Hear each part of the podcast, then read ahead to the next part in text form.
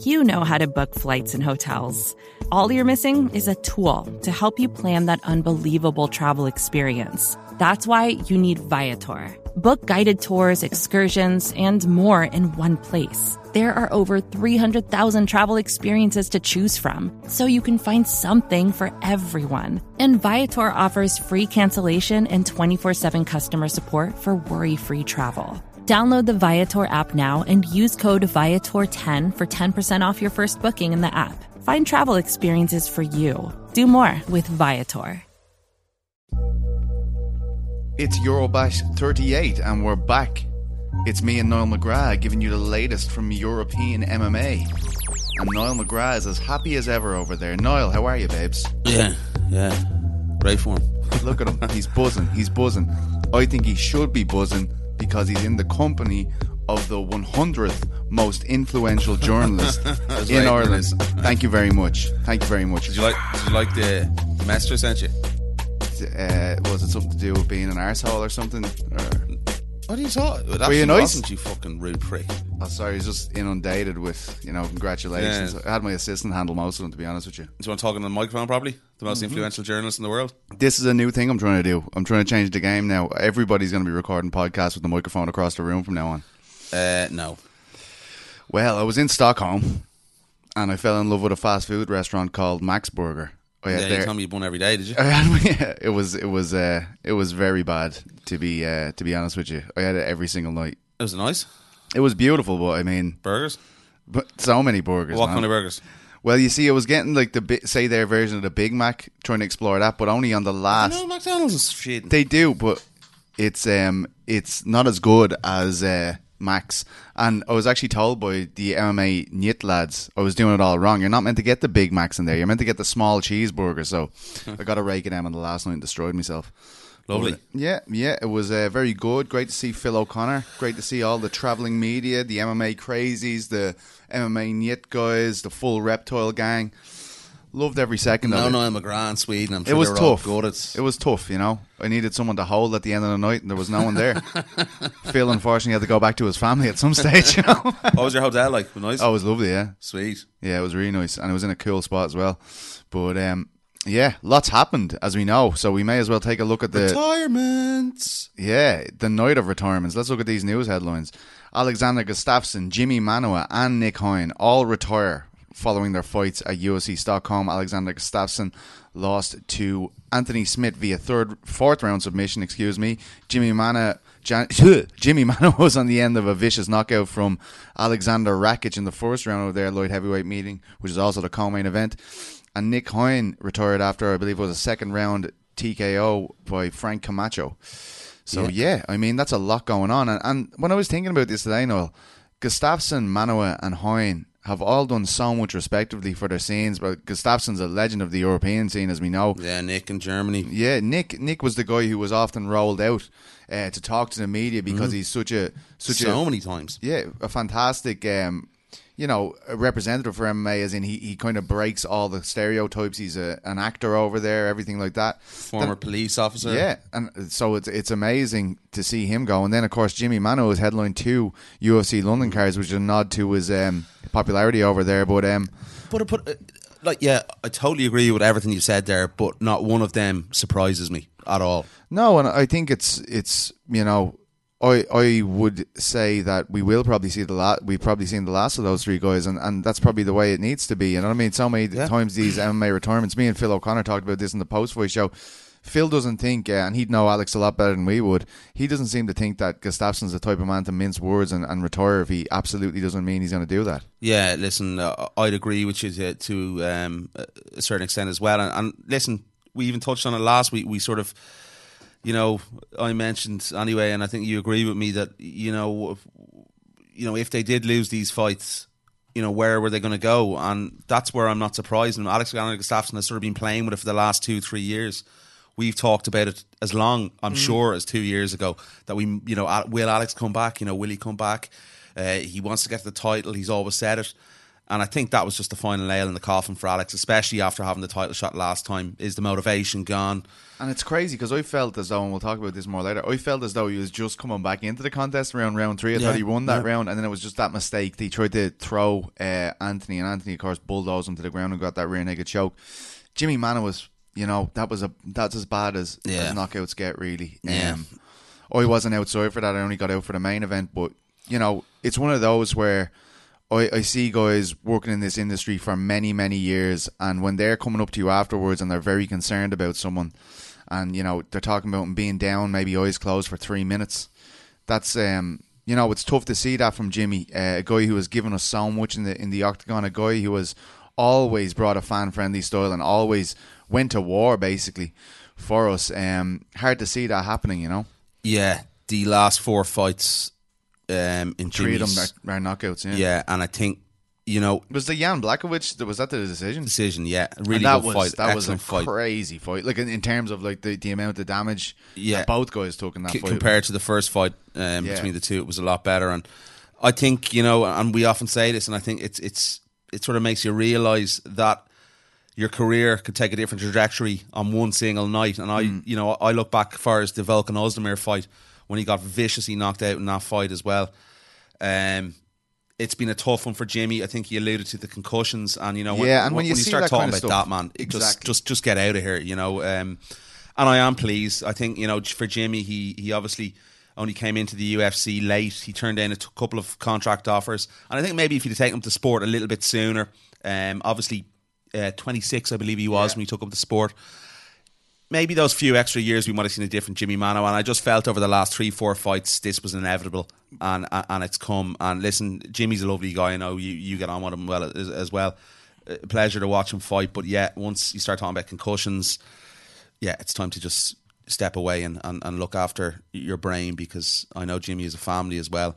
Absolutely. Things like that, it's very worrying. Uh, I'm sure for them watching that. Absolutely, and uh, just a big thank you to those three guys. Yeah, 100%, uh, Nick as well, fantastic yeah. ambassadors for uh, European MMA. Um, although it was at Jimmy Manuwa's expense, uh, as predicted, Alexander Rakic announced himself in the division in thunderous fashion.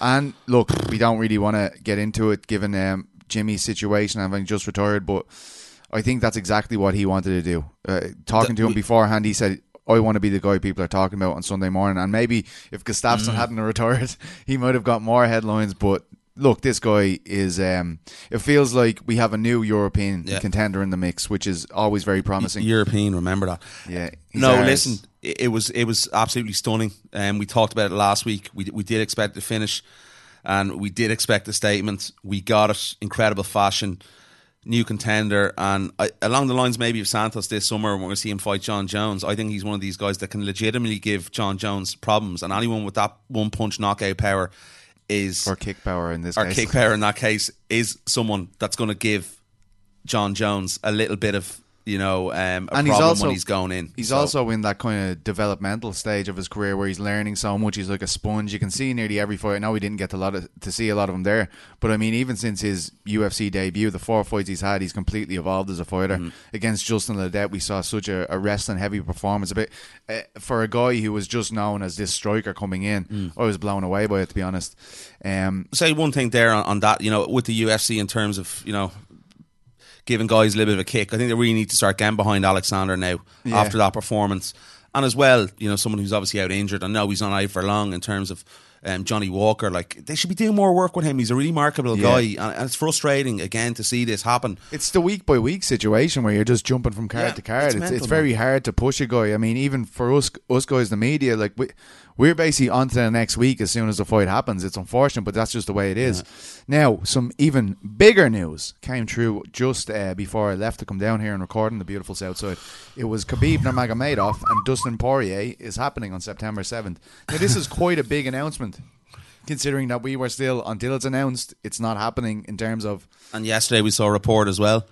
Abdul Manap, his father, came out and said, you know, nothing was signed off.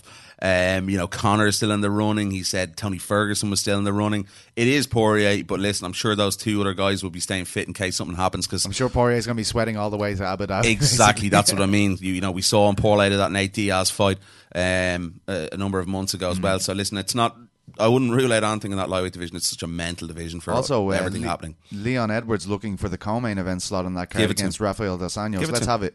As you said, enough is enough.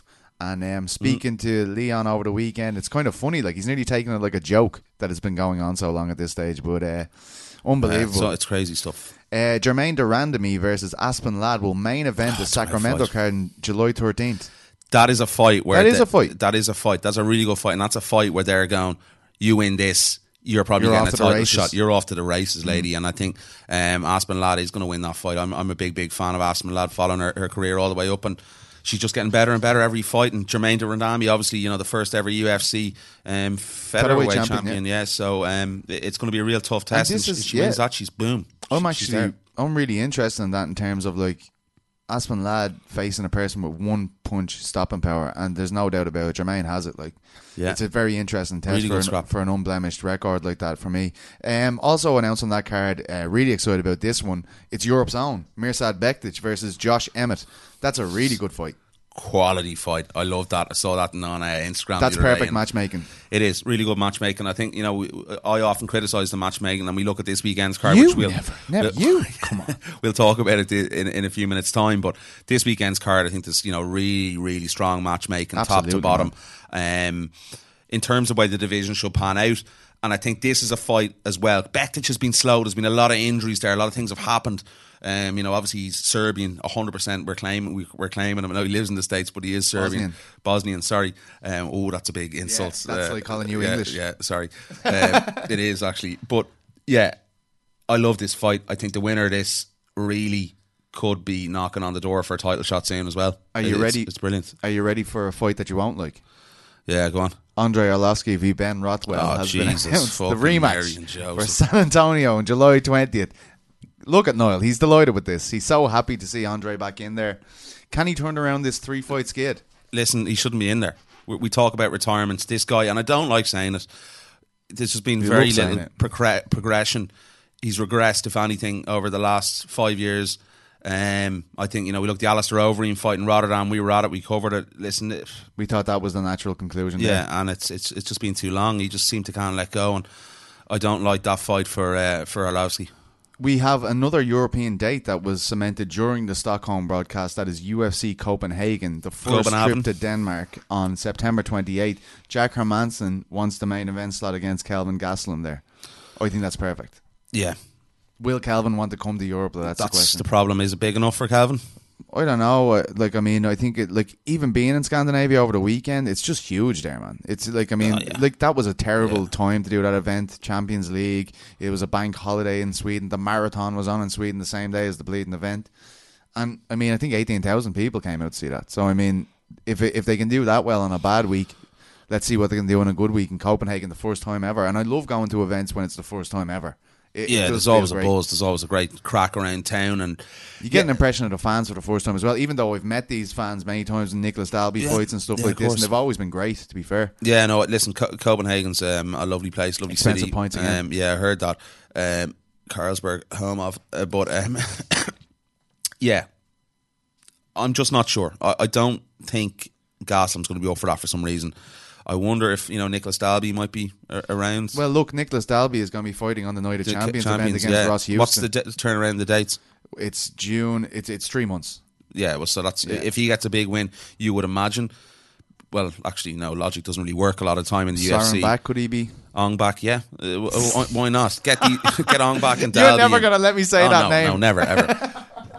Listen, yeah, uh, UFC don't do logic a lot of the time, as we know, but you would think these guys are, you know, Would make sense. Would make sense because Yeah. they're such big names in European mixed martial arts, and, and especially obviously for a European, uh, sorry, Danish market, should I say?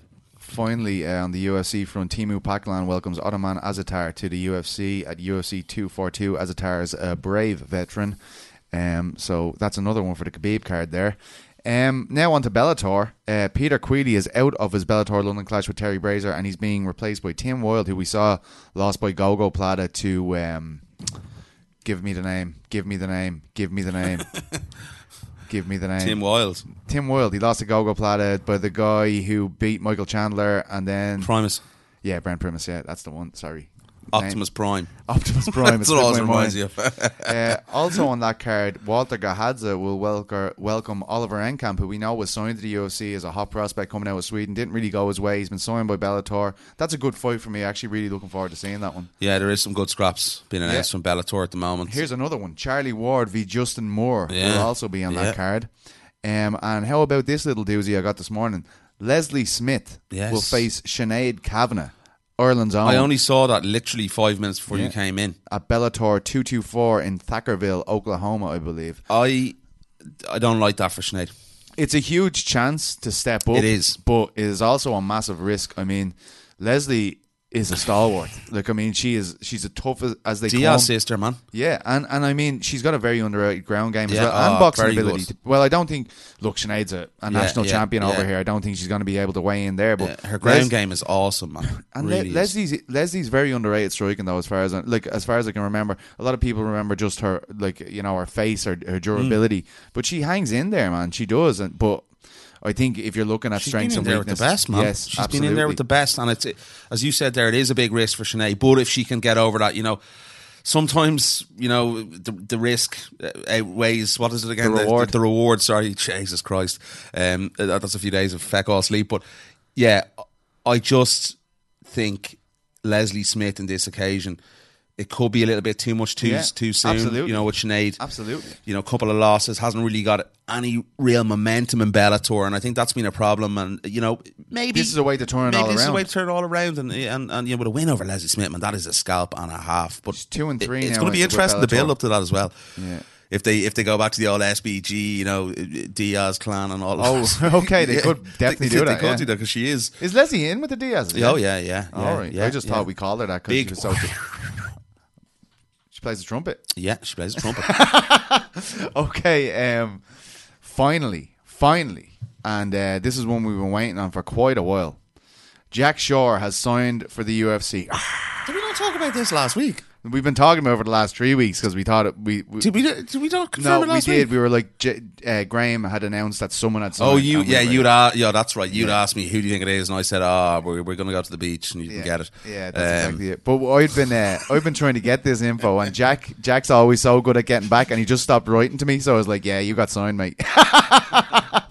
but um, yeah, it's great. Like as we said before, no one deserves it more on this scene. Like in terms of the Cage Warriors talent, he's top of the Yeah, he's top of the yeah, pops. Absolutely, um, really good signing for the UFC. Another crazy good guy added to that already epic division. And man, it's just it's getting to a case where you're looking at looking at Wales and you're just going, "Holy fuck! Is is this ever going to stop?" The amount of guys they're they're producing. It's great to see. They used to say that about Ireland. What have we got? Two, two fighters left in the UFC. Three. two. Oh yeah, too. Yeah. Well, Johnny Walker as well. Three. Yeah, obviously. Yeah. And All then right. Okay. if you're going to take Alexander Rakic, as Oh, well, oh, it's Rakic, four. shit. and then Mirsad Bektic. Alex, Ale- Alexander Rakic. yeah, that, oh, Rakic. Rakic. But um, yeah, that's all the news there. I mean, that's a that's a healthy amount of news for that week. Um, I'm sure I missed loads as well because I only had one eye on it because of the the Stockholm situation. Yeah, no, But, it's uh, only there was there was there wasn't a massive amount. That feels like a massive amount we just went it- through. no, it does. Yeah, there's a lot there, and um, it, there probably is a few other fights floating around. I can't think of off my Yeah. head either, but they're the the ones that stand out for me. And listen, man, I th- I think you know people complain a lot of the time in mixed martial arts, and we've had an unbelievable amount of high level fights, high level matchups in the last number of weeks, and I think we should be grateful because we've a really good summer of fights to look forward to. You know, starting this weekend. I know we're going to talk about it later on. I don't Yeah. care if you don't want to talk about it. I'm talking about it because it's Tony Ferguson we- we back always in there talk about it, against. Cowboy Cerrone. I cannot fucking wait for that fight, man. Yeah, it's going to be a big week. But before we have a look at the week ahead, let's take a chat with our first guest of the evening. It's Miss Joe Joe Calderwood, who has a massive fight this weekend. My God, how is this fight the open? Why is this curtain jerking for the card? I think it's because the card's so good, man. No, it, you could clearly put that in a more prominent place on the card. You could, but look at the card. It, it No, is- but that's ridiculous. is this solid. is this is a number one contender for a title fight, basically. Like. It is, but maybe the, it's there for a reason. People, you know, maybe numbers were dwindling on UFC. Fight Pass to whet the appetite. Very, you know, they do weird things. The UFC. Well, I'm not happy with it. And f- look at look at Mr. Company Man McGrath over there, finally congratulating the UFC oh, on the decision they've made. no, but let, nah, come on. Let's let's be honest. I know it's it probably should be higher up. But look at some of the fights, man. You've Eddie Wineland return as well. I'm excited. Oh yeah, yeah, that, that's man. bigger than But- JoJo and, and Katlyn Chookagian. No, no, it's not. But like, listen. Okay, yeah, I agree. I, I agree. But there is, there, it is a savage card. I was chatting to you about that before. And Yeah, well, let's wait for Yeah. the card till we talk Yeah. about the card. Okay, all right. I'm excited. I'm excited. I'm in. I'm going to fucking Porto. I'm going to a stag this week. I'm going to have. To, I'll be in a field on my phone at about 3 a.m. locked, watching it. Legally. And um, yeah, so let's uh, talk to Jojo Calder, which was on her way to the airport here while she was talking to me. So I really appreciate her patience. She is a star, and this is really a huge fight for European MMA. Um, imagine how cool that would be having Jojo fight for a title after the roller coaster she's been on for the last few years. It'd be amazing. Yeah, definitely. So uh, here's Jojo. We'll be back in about 15. Finally, we are once again joined by a European fan favourite and a woman who has a particularly crucial fight this weekend, Miss Joanne Calderwood. Joanne, thank you so much for joining me. I, I appreciate it. No. Thanks for having me. Now, I got to say, it seems, uh, it seems uh, based on your social media, it seems like quite a relaxed uh, fight week this week. But I saw you were playing Top Golf last night. Uh, how is that? I mean, I was gonna play it once while I was in Las Vegas, uh, but I didn't get around to doing it. It seems you were victorious this time around. Is that the truth? Yeah, so I play back in Scotland with my brother. That's the way we kind of bond because we don't get to see each other very often. So he's uh, he's really into golf and he's just taught me a few things over the few the past few years. And I really like the first. I just I loved it the first time I tried it, and then yeah, I just got kind of not good. Like last night, I was really rusty because I hadn't played in so long. that yeah, I love it. Uh, quite frustrating game, but at the same time, it kind of plays good into the the fighting game with trying to stay calm and trying to just let your your body take over and relax into the, each shot. So yeah, we I've been wanting to go to Top Golf for a, a while, and John booked it for last night, and it was good to take take my mind off fight week and relax a little bit, but still of be active. Yeah, and I mean, I, I love this, and I think I think I, I speak on the on behalf of the whole fan base when I say I love this new JoJo. Um, you seem like you're in such a fantastic place, and I, and I really feel as though that's reflected in your performances. Would you agree with me? Yeah, I think it all plays a part as well as like going up in weight and fighting at my more natural weight. Uh, and yeah, just finding my groove again and finding uh, a good environment and a good where a good place where I can excel as uh, the mixed martial artist I, I want to be. Yeah, and I mean, I'm just going to get one negative thing I have to say about this fight out of the way first, and I promise I won't. I won't return to it. But but but why is this the first fight in the card, Joanne? I mean, my God, it's a it's a pivotal fight in your division, and and I really don't understand it. I know you probably don't care much about it, but but it seems a bit crazy, right? You guys are right at the top of that division. Yeah, we're top top. Well, she's top five. I'm just outside the top five. I'm number six right now. But I feel, yeah, I was a little bit shocked because I've never, even in my Muay Thai career, I've never been the first fight. Exactly. But the way I'm looking at it, just because I'm still on standby for that title shot. You know, anything can happen, even like a few hours before it happens. So I'll be ready to do my job with Caitlin and then be still on standby. well, yeah, maybe, maybe even two in one night. but um, you know, Yeah. when we were speaking to you uh, ahead of the Ariane Lipski fight, and, and what you were kind of saying to me was, you know, you felt like this was a fight that you could really go to war in, and you put on a, a spectacular striking performance against Lipski, who was one of the great European prospects before she got in there with you. Did that quench your thirst for that kind of battle you were looking for? Yeah, I'm always looking for the top challenge, and you know, it, it's crazy. Like this whole game is a mental uh, clusterfuck. Like, you know, you, like she was coming in with a lot of hype, and it's just crazy what the what social media can do. And I mean, I nearly bought into it. Like fight week, I was like, oh shit, man, I better like maybe this girl is legit. But then I was like, no, I'm not going to feed into that. I believe in myself and I believe in all my experience, and you know, it's just it's crazy how the social media and the fans can play a part into someone's case. And I just went out and done my job, and I was I was believed in myself, and I feel like I wasn't even hundred percent in that fight, and I still put on a dominant performance, and uh, like I took like obviously I wanted to stand with her, and I showed that I could stand with her, but I want to show that I as a mixed martial artist, I'm evolving and my whole all round game is getting better every fight. Yeah, that's amazing that you.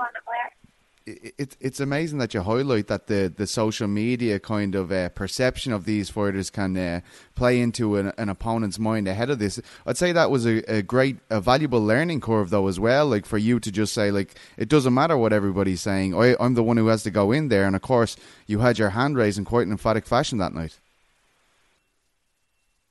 Yeah, and like everyone, like you know, saying the saying it never gets any easier. That that's the truth. If anything, it gets harder, especially the pressure that we're under, and the each level you go up, you know, your that pressure gets a little bit harder, and it's just being calm and it is actually believing in yourself and not buying into anyone else's opinions or negative uh, opinions, and yeah, just being positive and believing in yourself.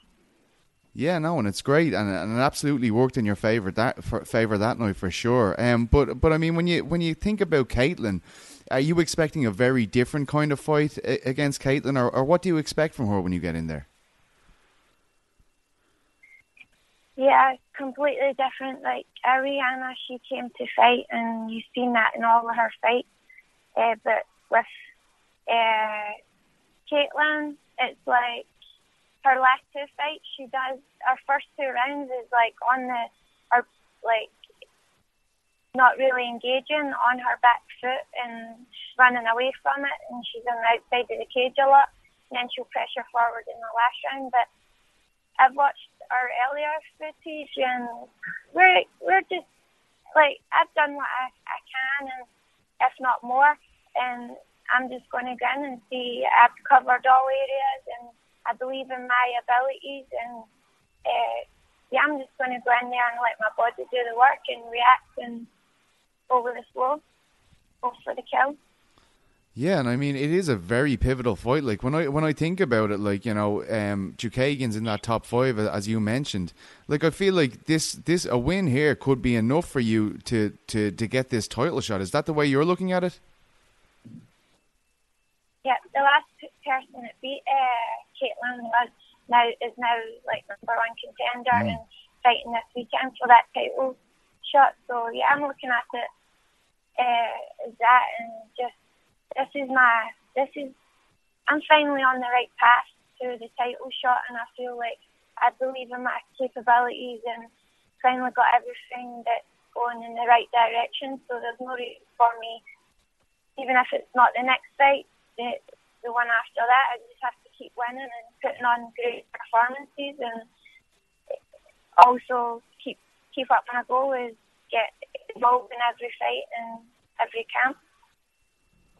And does it help your case? Do you feel that the, that because the title is being decided at, at the top of this card, do you feel like you know get a win there, you're going to stay fresh in the, the fans and the matchmakers' minds when it comes to deciding on a next title shot for whoever wins that goes away from the fight with the belt that night? Yeah, definitely. I, I don't think it's a coincidence that I'm fighting on the same card as him. You know, if I thought maybe like I'd be, if anything happened, like if any injuries, you know, this sport is uh, known for things to happen in the work. So, and I'm still on the ball for, you know, something could happen this week. So I don't think it's a coincidence. And I definitely think with a good performance on Saturday that I'll be next in line.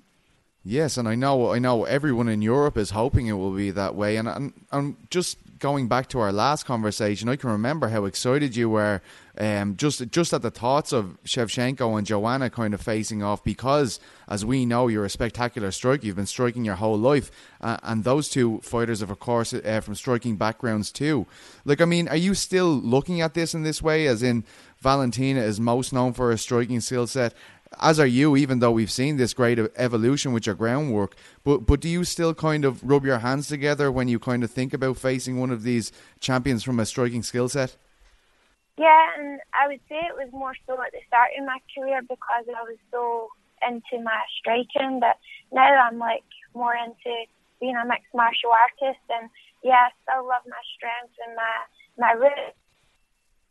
As a whole and yeah, it gets it, it gets me excited to fight another striker because people see me as you know at the top level at top level striker. So it's always good to keep challenging those uh, my mind and the fans' mind at best. And like especially in my last fight, I felt like yeah that still keeps me up there.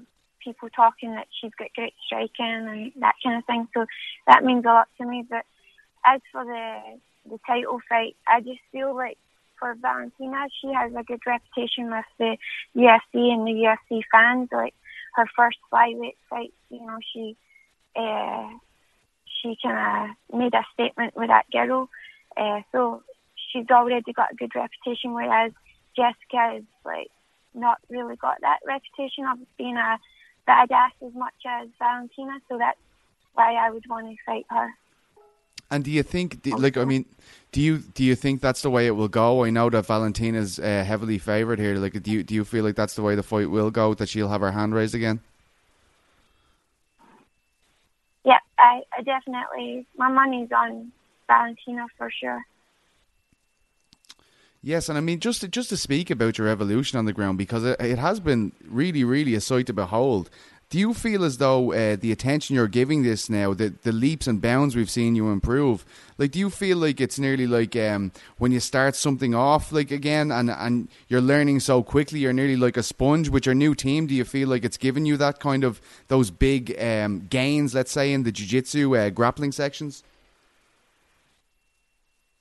Yeah, and I was always good at jiu-jitsu before. Like I came from from a more traditional mm. uh, jiu-jitsu I feel like now come to Syndicate and uh, learning under John Woods, he puts everything together. It's not like a jiu-jitsu lesson, it's a MMA jiu-jitsu lesson. So that helps me put, that helps me understand this and it helps my scrambles and that's the way it should be, you know. I'm not doing jiu-jitsu for jiu-jitsu. I'm doing jiu-jitsu to get back to my feet or to submit someone. So I think that's really important. And now I just feel like everything's flowing together. He's put the glue into my game, and everything's glued together now, so I can I can work from that and I can excel. It nearly. And also, sorry. Uh, training. Sorry, also training with Roxanne. You know, she's really good on the ground, and we both like we both like get better every day because we're always challenging each other, and it's just great to have someone like that to study with every day, and yeah, so that that's also a great asset. Does it nearly work in your favor because people uh, see you as this striker? Like I've seen your guard; it's it's it's incredible. Uh, you know, you have fantastic submissions from your guard. Do you feel like it nearly works in your favor because people might think uh, they've avoided a lot of threats once they get you to the ground? Uh, yeah, it's definitely better from and that's why I try and show that in fights because you you know uh, your opponents are always watching uh, footage. So, and you know I want to I want to inspire people to to evolve with the the game. You know this is it's always changing and we're always seeing different techniques and stuff. So I want to be part of that. That jo- happening. Jojo, what would it mean for you to fight for that UFC gold? It's been quite an adventure with the UFC, and it feels like th- you're right on the cusp of uh, becoming that next contender. What what would it mean for you? Like, do you ever think about that? Think about the years you've put into to, into this sport. Do you ever think about what it would mean to finally fight for that? Uh, rather just be like. I, I don't like seeing people crying on in the octagon, but I think I'm going to be one of those people that are like no one knows how until you're actually in this sport and you do the journey. It's, it's just, I mean, life life in general is hard and there's a lot of up, ups and downs. So, yeah, to get a, a massive reward at the end of it is just uh, would leave me speechless and would it's like it's all that time and all that pain and all that what you put your body through, through makes it worth it. Jojo, I know you're just at the airport now, so I'll just ask you one last question before you go. And again, uh, thank you so much for your time. I really, really appreciate it. Um, just, just, just finally, I mean, what way do you see this going? As you said, uh, Katlyn likes to get on her bike for the first two rounds. Do you feel like this will be a, a tough fight to find a finish in early on? Uh, no, I just, I like obviously I've been seeing things going, like I've just been visualizing like going in there and like seeing my shots land and stuff. I know she's tough, like she's never, don't think she's ever been stopped. So, I, she is definitely going to be a tough opponent. But you know, I'm going to go in with a killer instinct and uh, just do what I can to get that that dominant stoppage or dominant uh, decision. And then we'll see you take the mic and cut a, a cut a wrestling like promo, hopefully, about how you should fight for the title. Sorry. Then you're gonna get on the mic afterwards and and uh, do a wrestling Yeah. promo to get yourself that title, hopefully. Yep, I'm going to be in there ready to go and and and yeah, I'll I'll probably be ready that night.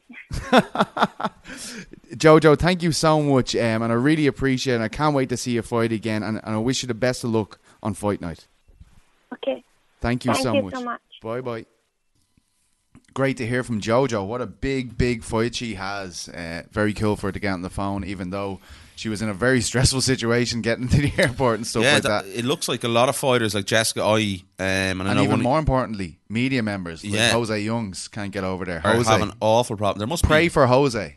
pray for Jose. There must there must be awful problems though. It's it's very frustrating when things like that happen. And Uh, we lose our shit when things like that happen Yeah, because fighter, it's usually it's- you're missing a connecting flight, you're missing something if you do that kind of if you if you play if you roll that dice. So hope everybody gets there and uh, safe and well and not too much stress involved. But um, let's take a look back on what happened at UFC Stockholm, my friend. Um, of course, Anthony Smith there at the top of the card. What a statement he made. He was actually exemplary all week with his media. Um, very honest guy, unbelievably honest to be honest. but um, yeah, unfortunately, it resulted in Alexander Gustafsson's retirement. And look, even in the media room, the uh, the Swedish media reacting to this, you could see how pivotal it was, how how much of a big moment it was for the whole scene there for this to happen. Quite emotional, a lot of them. Um, obviously, a man who was put Sweden on the map, a man who was put European MMA on the map to a certain degree, Mm. Yeah, no, to a huge degree. Um, but you know, this is how the cookie crumbles. Mm. And unfortunately, with this fight, I don't think like Anthony Smith gets back to winning ways, but it's not like here. Let's see him against Jon Jones again immediately. So it's it's a tough one. Like he, he does, he gets back to winning ways, and you could tell that was playing on his mind mentally a lot in the lead up to the fight. But who's he going to be put with next is the question, you know, and it, it's kind of hard to see. Yeah, I listen. It, it is, and we talked about this again. I don't want to go on too much about last week, but we did say that you know there's a lot of um, fighters top this card. There was a couple of breakthrough guys which we saw, obviously Rakic, and, and, and it's brilliant. But um, Anthony Smith, in terms of what he's going to do next, you know, it's going to be three, four fights, and he's going to be hoping that a title changes hands as well. I'm sure. Um, you And- know, and- if Santos can can do the The unthinkable. unthinkable against Jon Jones, Alexander Rakic will surely have a, a huge fight in his next fight. but why not do that? Huh? Why not do that? Smith and Yeah. It might be a possibility, but I mean, Rakic was was he he was in the was he thirteenth or something? Was he even in the rankings ahead of this fight? I don't even think so. No, I don't think so. So I mean, it might like, and even after that, you could after his big win, Rakic was saying like, "I feel no need to jump the gun here. Yeah, he's I want to right. take my time." Yeah, and that's the perfect way to do it when you're a young guy coming up through the ranks. So um, 100%. yeah, amazing win though, and I'm glad he got to put himself on the map because I've been shouting from the hilltops about yeah, this no, guy for a long time. Yeah, yeah, I agree. Uh, Makwan Amirkhani and Chris Fishgold put on put on a huge like like before we even get to the performance, th- that fight was floating under the radar uh, when we arrived Yeah. in Stockholm, and straight away, as soon as they were put in front of the media, they were selling the shit out of that fight. no, but it was brilliant. Yeah, no, brilliant no, to yeah, see yeah, 100%. two guys like that. Um, you know, saying some pretty intense stuff to each other. Very intense face-offs. Like, I mean, that was no joke at the media day. Even after they faced off and they had their scuffle, Chris Fishgold was being pinned to a wall by Steve Lockstock himself. Wow. Yeah, like I mean, he was going and uh, mental, and then Makwan was just staring at him in the background, smiling at him like.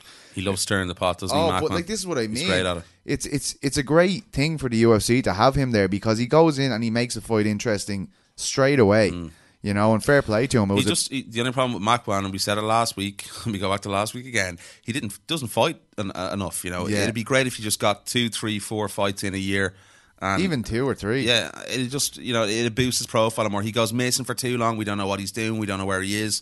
Well, he says he That's wants to go issue. to the US next, so that would be a big one. We haven't seen him fight in Yeah, the US, I so don't that know would be a big deal. Is there? It's a bit. I don't know. I asked him there- about it. He didn't didn't mention anything about like like it's weird or anything. So Yeah. Maybe it's just uh, it's you know obviously with, with the US now and immigration, it's a, obviously a lot harder for guys from from, yeah, from that region of the if world. you haven't been in. there before Yeah, as well, it's a killer. And um, you know, but look, Mister Finland, Copenhagen. If you want to stay active, I'm sure there's going to be a slot Uh, available Mac- to you. Irish. Yeah, good point, Mister Ireland.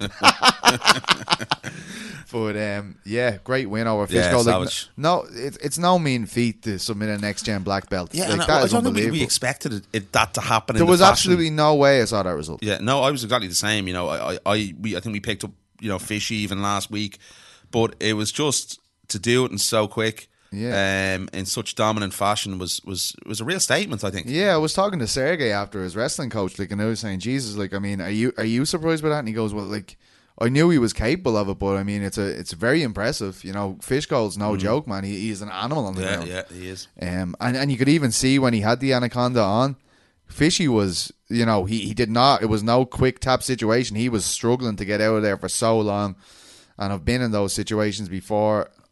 Believe me, many too many times, and it's it's a killer when you when you're trying everything, and then you just realize, look, I'm, I'm Mm. Listen, the, the only one Makwan's come up short against is is, is Arnold Allen. Um, So- what's that? Arnold Allen. Oh, you did it twice. To be fair, that was Yeah, perfect. it's not easy. But, uh, listen, we know how good he is. He's fighting Gail Melendez um, this summer, and to dropped drop that and to win a lot of his other fights, obviously took out Mike Wilkinson when he was on a great roll as well. Mm. Yeah, I just I, I'd like to see a little bit of a step up now, and I know Fishy's a, a really Fishy good was a step up for yeah, me. I know, I agree, but maybe something even even higher for, for Makwan to really give him a, a good Yeah. litmus test But to that, see where he is. it. That like that was the litmus test. So Yeah. you know, let's see another step up. Uh, Christos Giagos, his second uh, tenure with the UFC, gets a win over Damir Hadzovic. Damir again, an incredibly intense man, an incredibly ferocious man in the cage. Uh, really, really strong decision win there for me. Probably flew under the radar Mm. a little bit. Daniel Teymur finally gets his first UFC win over Sung Bin Jo, um, who was undefeated before that fight. Um, Daniel was massively emotional backstage. I mean, Yeah, well, I think there's a lot of pressure. Yeah. We, we talked about it. Um, he sat down in front of us then and gave us a litany of positive affirmations. Believe in yourself. Don't ever give up. Believe in yourself. don't ever give up. Believe in yourself. Don't his ever press give up. Press record, walked away. Yeah, I'll be back in nine minutes. I gotta edit something. Yeah, no, but fair play to him. It's great to see that kind of emotion, and It you know, just shows you what it means to these lads. You know, their, his career, uh, his UFC tenure is probably on the line. Yeah, and he even into said that. fight. He said, you know, the UFC gave me a lot of room. They, uh, he was very lucky. Like he was the first to admit it. You know, a lot of other guys are out like after that kind of I think- situation. I think, you see with him, there is a lot of really good potential there with Yeah. the Teymur brothers, and he did underwhelm. And I think a lot of people were expecting a lot more from him in those last three fights. We didn't get it, so maybe he can kick on now here. And And when we, when we were looking at that matchup and we're looking at this undefeated prospect coming in, it's almost like you know, if you don't get this done, we're basically using you to launch this guy's oh yeah, career. oh, that, So- that's what, that's what it was. And he, he, he, he, he, you know, turned the result on its head and and, and kept his uh, his UFC contract alive. Yes, yes, indeed. Um, Sergey Khandozhko got a decision win over newcomer Rostem Akman. Rostem Akman is a hugely popular fighter in Sweden. I don't know if you saw him. He has a lot of hair all over his body, like myself. Yeah, now, my missus would not let me get into an octagon without beating me first if I was in that kind of shape. It was disastrous. Some of some of that lower back action there needs to be sorted Yeah. out, man. Someone needs to have a word. Fleas and all sorts of things. Imagine grappling there. with that lad and he didn't Nah, bring a rash you're- guard. You're all right. yeah, no, absolutely. Uh, Sergey could barely walk after that. Um, so uh, yeah, fair play to him. Lena Länsberg, huge win. Oh, massive. my I was- I was- Jesus! you saw the emotion again. Yeah, You know, at home, a big, big performance for her. Against a big a win legend. Against the legend. I know it hasn't gone, and we said this last week. It's not gone Tonya's way in the UFC, but it doesn't mean she's a bad fighter. She's an unbelievable fighter. She's brilliant. you know, and uh, that's a huge win for Lena. And I, I think she showed us some new aspects of her game as well. Like, I mean, she was in some difficult positions on the ground against Evinger, who's absolutely brilliant Yeah. on the ground. So I think she'll take a lot away from that. Um, what about Leonardo Santos, man? Savage. After three years out to, to go in and do that, and To Steve, Stevie Ray, yeah, a yeah. man, a man who not you- like Felder's the only guy who probably put him away quickly. we said it, you know. Stevie had to avoid that, and he Yeah. and, and he and, and he didn't. And I know it was it was a, it was a stand up that ultimately got the job done. But Stevie went in very very sloppy to that man, turned his head, totally left his his, his left side open. Is, is there fear of like fighting a guy who's so celebrated? Even though we've seen Leonardo a knock co- people out, like I There's mean, a bit of ar- sure, sure there is. There has to be. No, They're, well, I, I don't know if it's arrogance, but I just don't think if they see the threat, Confidence. unless he's on the ground, are they are they really kind of giving this guy the credit he deserves when he's standing, when he's so No. famous on the ground? You no, know, I, I don't think they are. And I think if you look back at the Norman Parke fight, he could easily hold him hold his his uh, his dollars in the ground. oh, he's amazing. He's a he's a Or first, sorry, on the sorry on on the feet. I mean, Yeah, against yeah. Norman Parke. Sorry. Yeah. And you know, we saw that shot. That was very uncharacteristic of Stevie to go in so sloppy and just leave that side He's open. usually got his p's and q's about him very early. Like, and I felt after the Felder loss, we probably never see that again. To yeah, be honest, yeah, yeah. Maybe you know that Felder loss was. I'm sure it was a, a big psychological blow for Stevie, and and even the Jessin Ayari fight. I, I, you know, it was a split decision. I probably called the fight for Jessin if I'm not. A lot if, of people I'm being yeah. honest. Um, it's on dodgy terrain now, Stevie. Yeah, but for Santos, let, let's give him the credit where he where he deserves here. He's he hasn't fought in three years. Whatever whatever he is, a five time Brazilian Jiu Jitsu world champion. It's a long, long time to go uh, to to not be in the octagon, to come back in and to do it like a top level opponent. Like Stevie Yeah. is a bloody good fighter. Oh, he's un- he's unreal. Uh, one of the best guys in Europe, uh, you know, in the lightweight division. To go out and do that is a big statement. And Leonardo Santos, man, should be really, really happy Can I just give him another be so good on the feet. Another bit of credit. Um, I asked him if he got a bonus, what he spent it on, and he said barbecue. That's a, that's a man after my own heart. Hundred percent. Churrascaria, my friend. Was there any nice barbecue? Um, Yeah, there was was. there Pear, and- Pear from Junkie went one night, and but I was uploading videos till four a.m. So that was the end of that for me. Um, but there you go. That's the way the cookie crumbles when you're on the road. Uh, Frank Camacho, huge win for him as well. Oh, Nick, yeah. Neither a win, neither a win against Nick Hein, a legend of the German scene who was subsequently retired after it. Um, fair play to Nick, man. Nick's a lovely guy. He's Real a nice beautiful guy. man, and um, I wish him all the best. Like he's one of these guys that I don't worry about post fight because he has so much things going on. You know what I mean? I always felt as though he was only fighting for pure enjoyment, and if it's not, Yeah, if you're not so. enjoying it anymore, that's fine. You know, like and I mean, he's he's been a great servant to German MMA. I don't think the German people will ever forget him. Um, I think he's a young family as well, and you know we talk about that a lot, and it's very, very important to to, to keep your your, your mind um, clear. And I think you know when Nick Hein, he's the acting, he's you know he, Doing everything. You know, very, very busy guy. a So Swiss Army knife. best of luck to Nick, uh, great guy. Bea Malecki gets off to a, win, a winning start with the UFC with a second round submission over Duda Santana.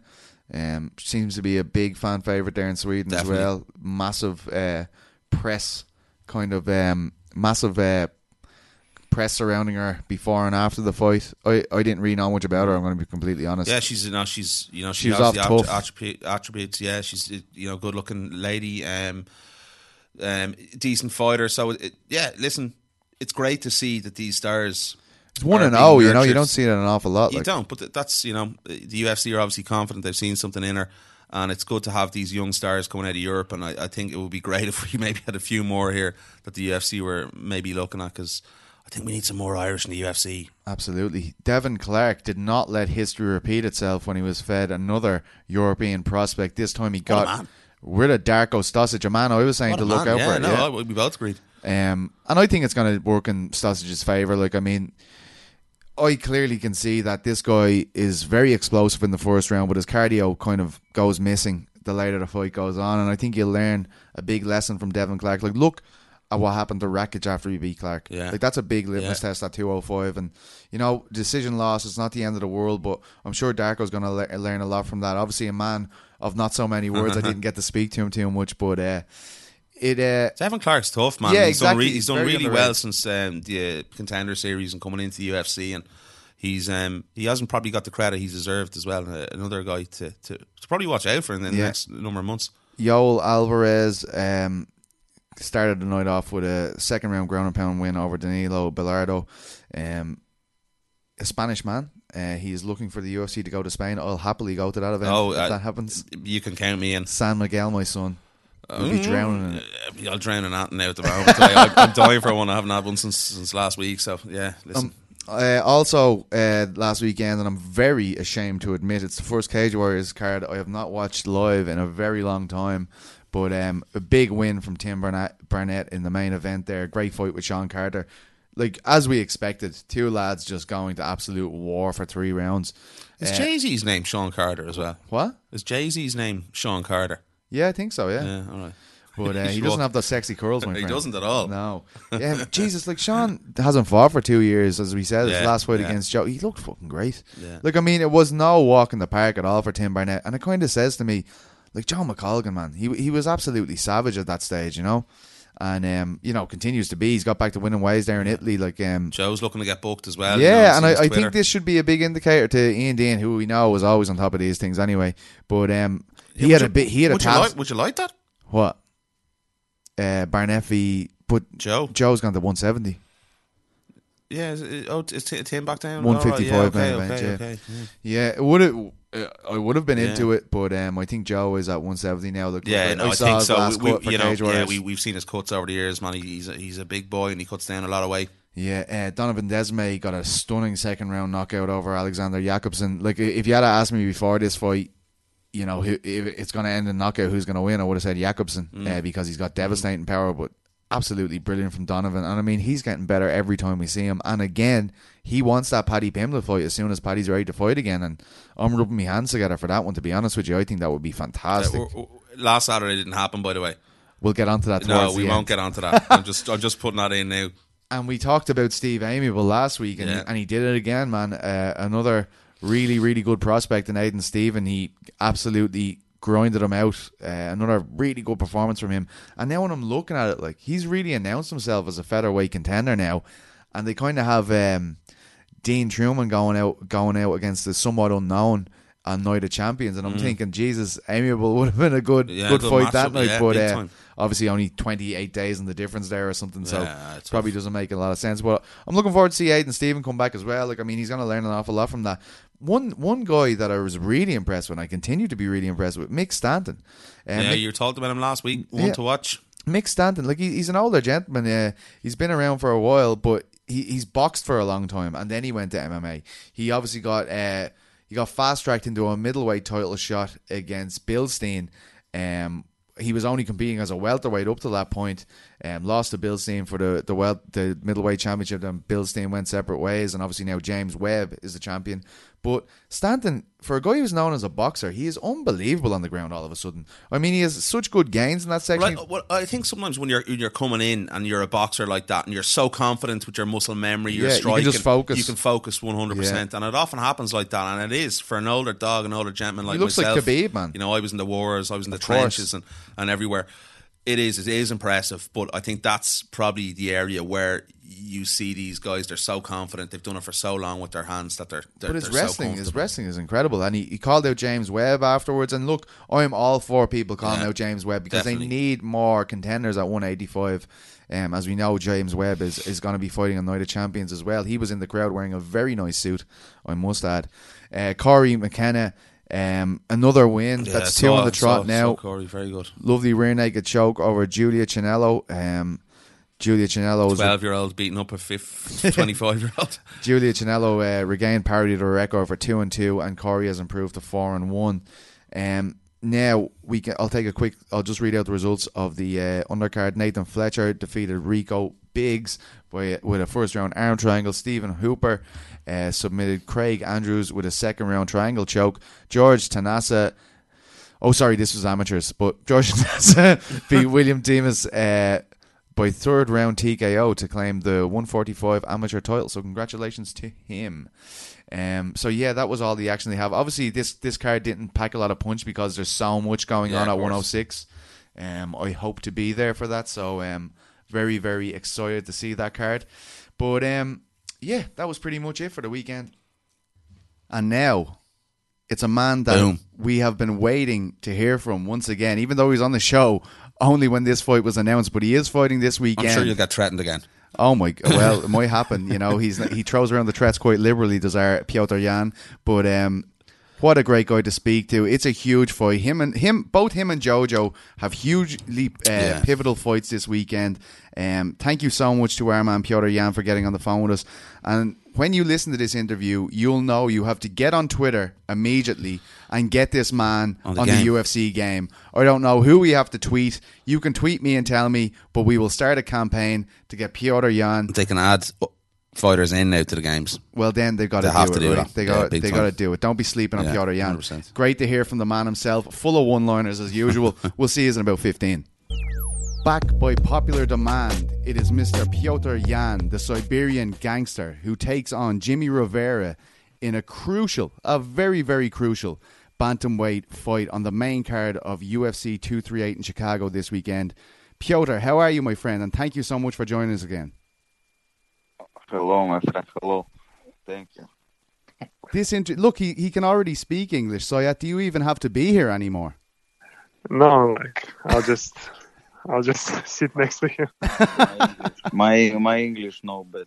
Very bad. I think it's brilliant, P- Piotr. So thank you so much for joining us. But I got to ask you uh, before we get going here. It's um, it's it's it's it's few and far between the times where you fight in the United States. How do you like it? This is your second time. Um, do you enjoy fighting in the United States? Второй раз, когда ты дерешься в Америке, тебе вообще нравится здесь выступать? Да, мне нравится выступать в Америке. В принципе, вообще без разницы, где драться. For me, I- where to fight, but uh, yeah, I do enjoy to fight in America. Has he noticed? Вегасе мне больше понравилось, чем в Чикаго.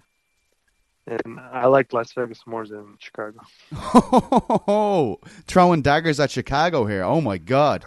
But um, ha- has he noticed? Chicago is, uh, that um that more people are, are noticing him since uh, the wins over Dodson and Andrade. Does he notice that more US fans are coming up to him and, and recognizing him?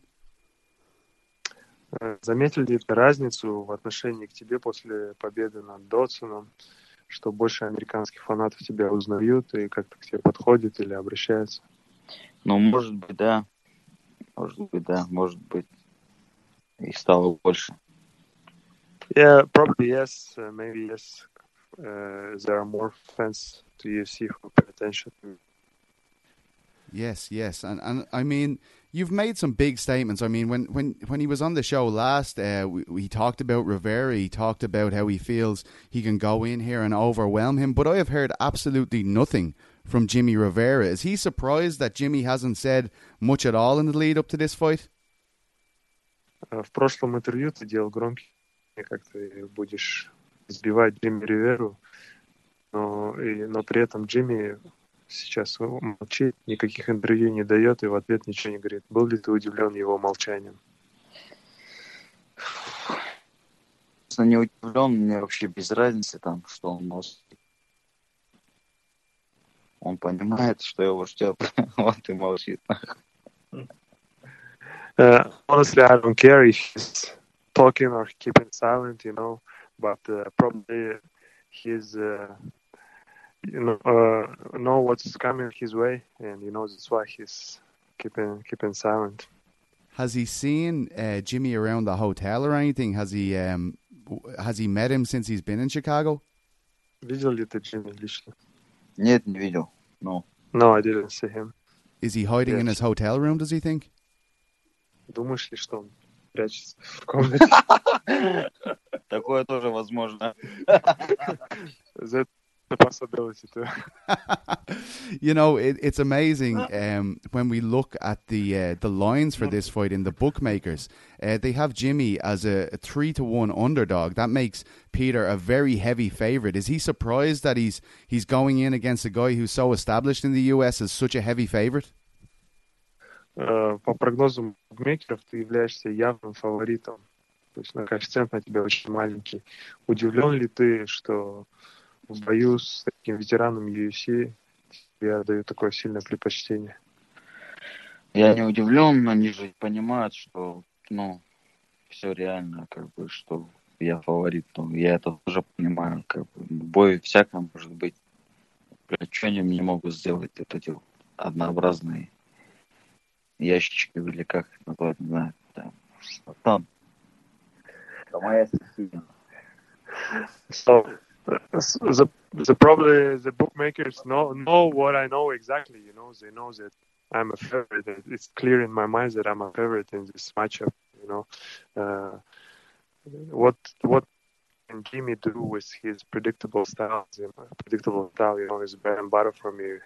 What he's showing in the octagon. So of course everything can happen in the fight. It's a fight, but I don't know. I don't see this any danger in this fight. So he believes the bookmakers have this right. То есть букмекеры правильно делают, да? Ну, конечно, это, не дают только моим товарищам, знакомым зарабатывать бабки. Yeah, book, bookmakers know.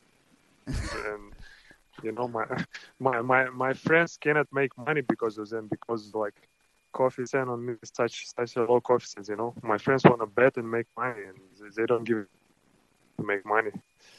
Yes, yes, they need to give better odds in future, of course. Um, and I got to ask him, right? The the last time he was on the show, we put out a graphic of what he said. Um, you know, just about the division, how he felt he could beat Lineker easy. He'd like to beat up Corey Sandhagen, and Rafael Asuncao wrote underneath it that Peter should be Piotr should be more respectful and he should stop talking shit. Does that make uh, Piotr want to fight Asuncao? Like I feel like if Peter gets through Jimmy, Asuncao would be a great matchup for the title. Does he does it does that annoy him when he sees someone in his division talking about him like this? Uh, в прошлый раз они процитировали тебя и в своем инстаграме пост, и этот пост прокомментировал Рафаэль Асунсава, как если ты помнишь. Он сказал, что типа ты должен научиться уважению и перестать типа э, говорить дерьмо, трэш-токить. И тебя как-то это задевает, раздражает, беспокоит. Хотел ли бы ты подраться со Сунсао? Вообще, как прокомментируешь? Братан. Пусть они ноют, бля, не знаю. Вообще ноют, бля, не знаю. Пиздячку тоже ему дадим, если будет лезть. I don't know what he's crying about and why he's crying. If if he want, we can beat his ass too. Uh, he, he better he better sit and hide, daddy in the house. yeah, I mean, the, like uh, the way we're seeing this is, you know, the UFC have given Peter a main card slot because they can see him fighting for that title in the future. Um, how far does he feel he is from that title? Does he feel like it could be the next one? Как ты считаешь, ты далеко от титула? Считаешь, может быть, уже следующим? Да, брат, я не считаю, я хочу быть следующим, скажи. Yes, I want next one for the title you know, it, it seems like um, a lot of people feel his placing on the card uh, is speaking about how the UFC really like him because Pedro and Aljo, who are higher ranked, they are uh, underneath him. They're on the preliminary card. How does he feel? What does that tell him? Does does that tell him that the UFC see him as a future title contender? Стерлинг, который сейчас в рейтингах выше тебя и дерутся между андеркарде на разогреве. Что тебе это говорит? Считаешь ли ты, что UFC ставит тебя выше них и, возможно, даст тебе шанс? Да нет, я не думаю, что это имеет значение. Я думаю, это, наверное, просто стечение обстоятельств. Ну, а если быть более конкретным, конечно, Я выше в рейтингах. Конечно, я выше их. Я в главном карде, Потому что, ну что Стерлинг показывал такого, я не знаю, зрелищного. Тот же Педро тоже не попадает. Не помню. потом. Короче, братан, скажи что-нибудь четкое. Uh, what did he say? there, there, I don't think there's uh, defensive significance in placement on the card, but but to be honest, yes, you know, like uh, what Sterling, he's not even uh, he never been in an exciting fight, and uh, I didn't even like he's fought in UFC for such a long time, and I just saw his last fight. You know, I didn't even know the man existed in the division. You know, until his last fight. Wow. So yeah, obviously that's why I'm, I'm in the main card. like, uh, is there any part of him that thinks that the UFC might match the two winners of those fights to uh, determine the number one contender? Does he think that would make sense, or does he feel once he beats Jimmy, it should be title shot immediately? Э, Считаешь ли ты имеет смысл свести победителей этих двух пар, то есть твоего боя, бой Серлинг Мунис, либо ты считаешь, что после победы над Риверой ты должен драться за титул? Я не знаю, честно, как они там решат, но я за год провожу пятый бой. Я думаю, что они почти за все свое выступление столько UFC боев проводят. Да. I don't know what UFC will decide. You know, it's my fifth fight inside one year, and you know, these guys, you know, it takes few years to get have him same amount of fights as me. So he thinks that maybe should, the title shot is probably the the way he'd want to go about it. Is he trying to get to the title as quickly as possible? Is that his uh, goal? Ты хочешь добраться до титула как можно быстрее или не Ну, в девятнадцатом году неплохо было бы подраться за пояс. It will be gr- great to fight for the belt in 2019, Wow. just right before the new year. Wow, right, right. So I mean, he he already feels as though he is at the championship level. Like I mean, he would have no problem fighting Henry Cejudo or Marlon Moraes if it came up that way. He feels he can already go in there and take these guys on and win. То есть ты чувствуешь, что ты уже на уровне чемпиона, что ты, неважно, кто победит, Худа и Морайс, ты с любым из них можешь выйти. Да, конечно, братан, ну а что такого, что в них такого, не знаю, там, превосходного? Морайс также выступает там, Тихуда также там, не знаю, что он там. Вообще без разницы. Yes, of course. Like, I don't care who, like Cejudo or Moraes. I just, Правильно. I don't see anything, you know, me being uh, lacking in something compared to them, you know. So, nothing special about them. Of course, I can want to fight uh, the winner of their fights. Все мои подготовки, они были чисто в таком, в импровизационном стиле, блядь. Никакой конкретики, ничего такого не было, под профессионального реально подхода. And you know, all my previous fights in UFC, I didn't even uh, prepare that well. I didn't have a structured training. I didn't have a like a head coach or like a, anything like that. You know, we, we, honestly, like I was preparing like almost like an amateur to this my Wow. previous fights. Yeah. So imagine like if I'm gonna fight for the title, I'm gonna make a significant change to my fight camp, and it's gonna make a difference too. Has there Yes, been a good man. significant change ahead of this fight, Sayat? Has he has he changed a lot ahead of this fight? Ну, ты говоришь, что ты, у тебя Импровизационный такой лагерь был. Были ли какие-то конкретные изменения именно в, последнем лагере к бою? Да ничего не было, я практически не тренировался в последнем лагере.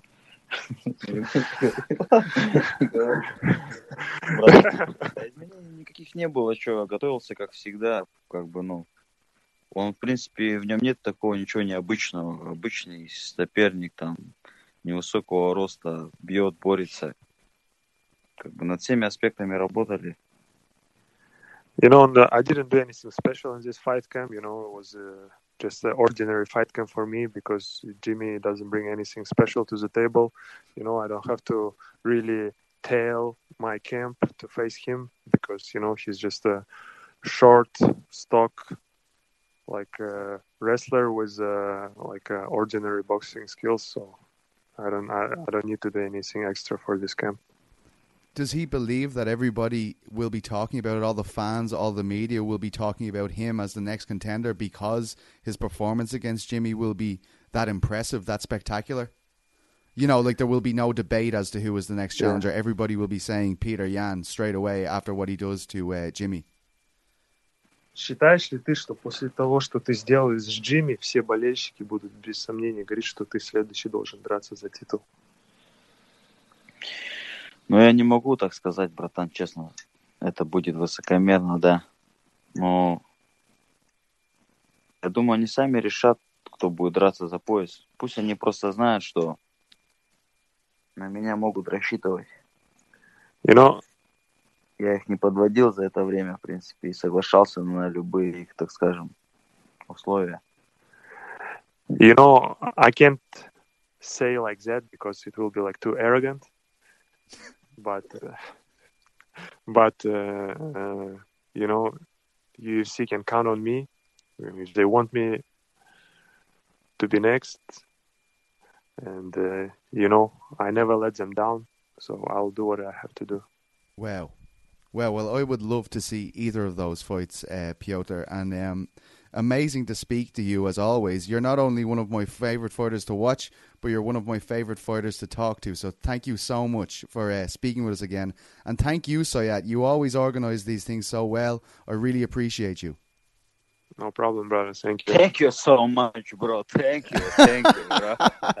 I'm telling you, I think I think uh, you're just keeping Sayat around now to keep him happy. I think you could do these interviews all by yourself in English. Следующий раз, говорит, ты, скорее всего, сам можешь без меня обойтись. Hey, bro, I want uh, next, next, так скажи, братан, следующее обновление UFC, чтобы я был в игре, чтобы он тоже эти моменты там прописал. He said he wants you to lobby for the next UFC game. He should be in there. Is he not in the game already? No, not yet. So you. That's a disgrace. to- Tell him I said that's a disgrace.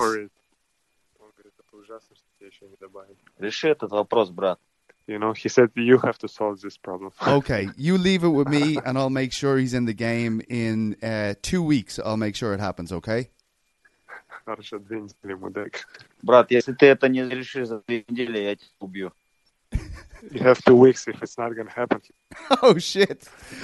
I don't want him coming after my knees, so I will definitely get. I'll get working on that straight away. You can tell him. Окей, он тебя предупредил. Okay, bro. Thank you, thank you. Thank you so much. I can't wait to see the fight, guys. You- You're gentlemen. Thank you so much, and best of luck.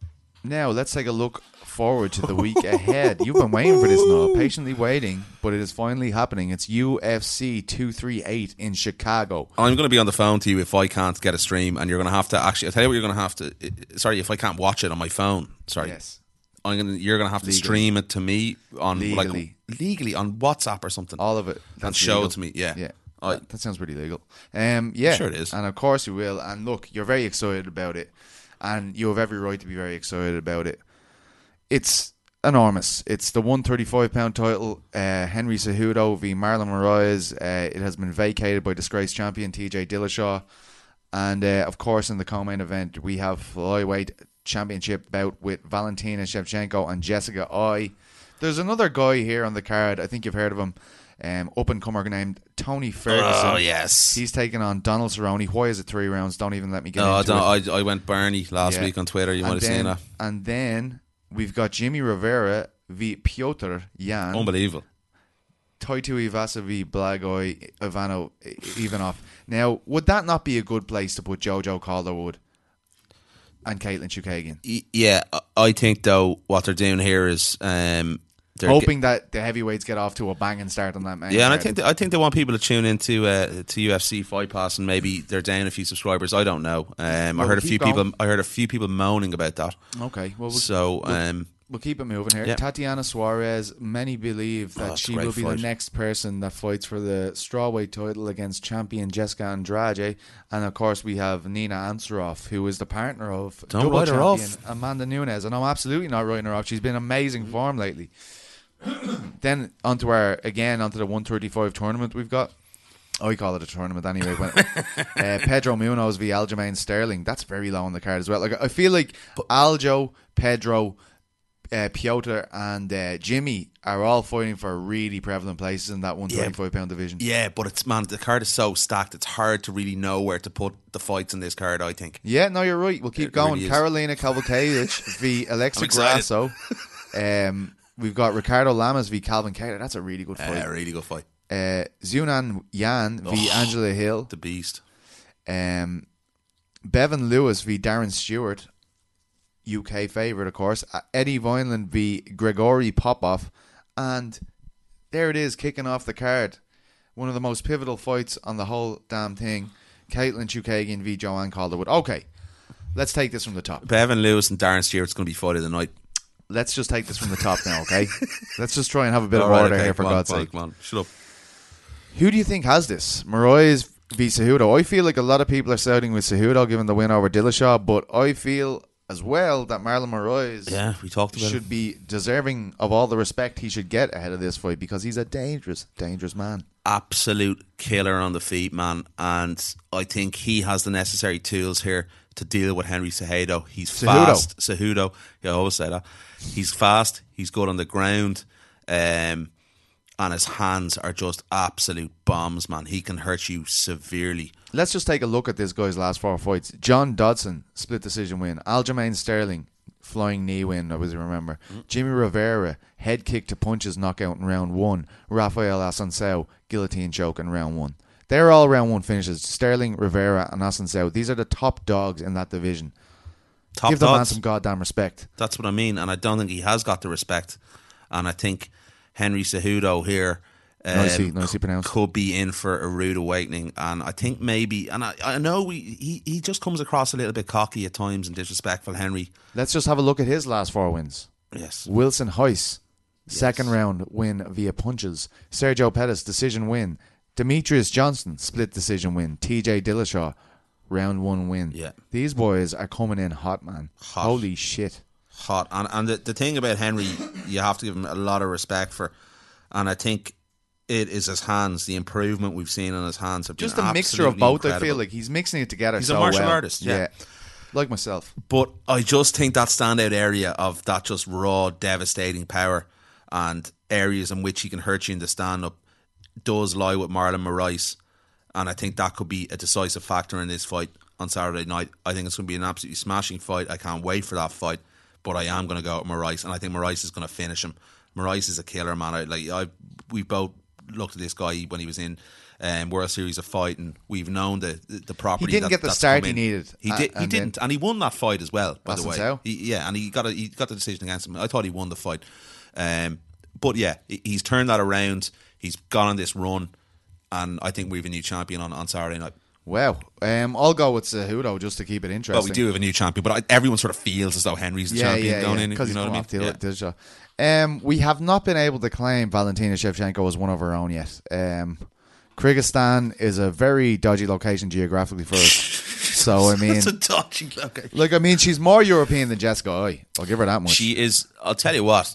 She is an absolute superstar back at home in Kyrgyzstan. She yeah, it's great the- to see that, isn't it? It's She got really the cool. president's stripe. Um, she was welcomed at the airport. Thousands and thousands and thousands of people came out to see her. I- love seeing that in mixed martial arts, and, and that's where the UFC I think let themselves down again to a certain extent. Need to send video crews there. Need They- to get all of that stuff. exactly, you said it better. Show the common man. I'll do it for them. Yeah. sign me up. Fiver. But um. I really don't. I really don't see Jessica posing much of a threat here to Valentina. I'm going to be honest. I don't. I think it will be a decent fight. I do fancy Valentina. Don't get me wrong. But you think Jessica's going to give a lot more than people are anticipating? Yeah, and I think she's proved in the last number of fights. I'll just try and find out what fight it was, um, where she was. You know, we saw different Was it Katlyn aspects. It could have been the Chookagian fight where we saw different aspects. She, it looked like she was actually trying out different things. In yeah, that was ground. Chookagian. Yeah, The Chuk- Chookagian fight. I was really impressed. edged it. I thought she won it. I, I, I did think she won- she won it. Yeah, I, won, I think she won it, but she edged it, Yeah, uh, she's a really good boxer. She's she's quick in and out. and her guards improved a lot. Yeah, but still, in terms of striking, it's not going to be enough. I think there's too much um, variety in Valentina's stand up compared to what Jessica Eye has in her boxing. And I think she's going to keep going all night though. I, I, I think we're looking for probably a five rounder here. Um, I think both could be five rounders. no, I, don't see Cejudo Moraes. I, I can't see that going past two rounds. I can definitely see this one going five, and I think I, th- I think it could be one of those fights where it could be, you know, Jessica Eye will surprise a lot of people. But you know, the interesting thing about this fight is Jessica is, is his left strong style.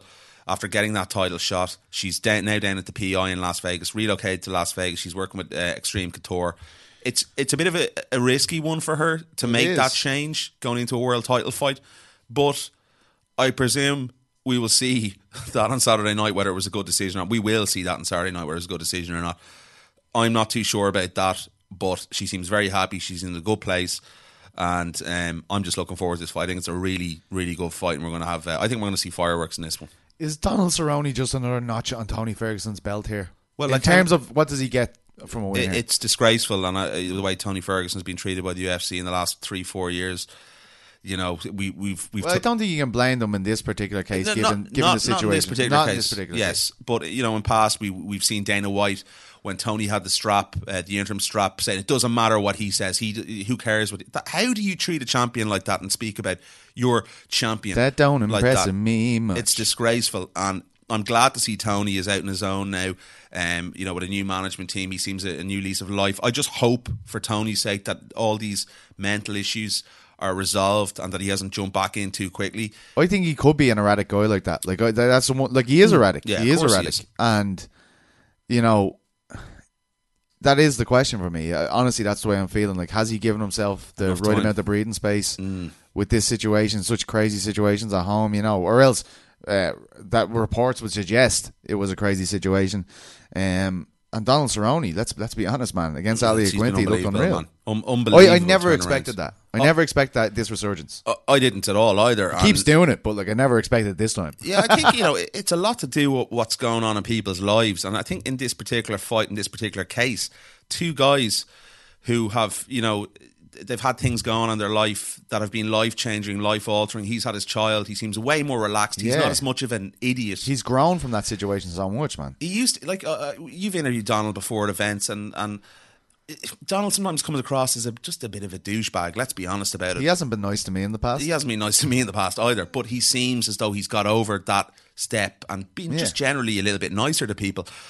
And I think in terms of Tony Ferguson, you know, a guy who's you know battled back through a lot of setbacks in his career, had that terrible knee injury. We saw the scars for it. He pulled it out in Las Vegas and showed us. Um, it was awful. It's horrific on both sides. For a guy to recover so quickly and he keeps himself, I think, in better shape than anyone in the UFC. And I don't think that's, um, you know, even stretching it. The guy is constantly working. He's constantly doing something.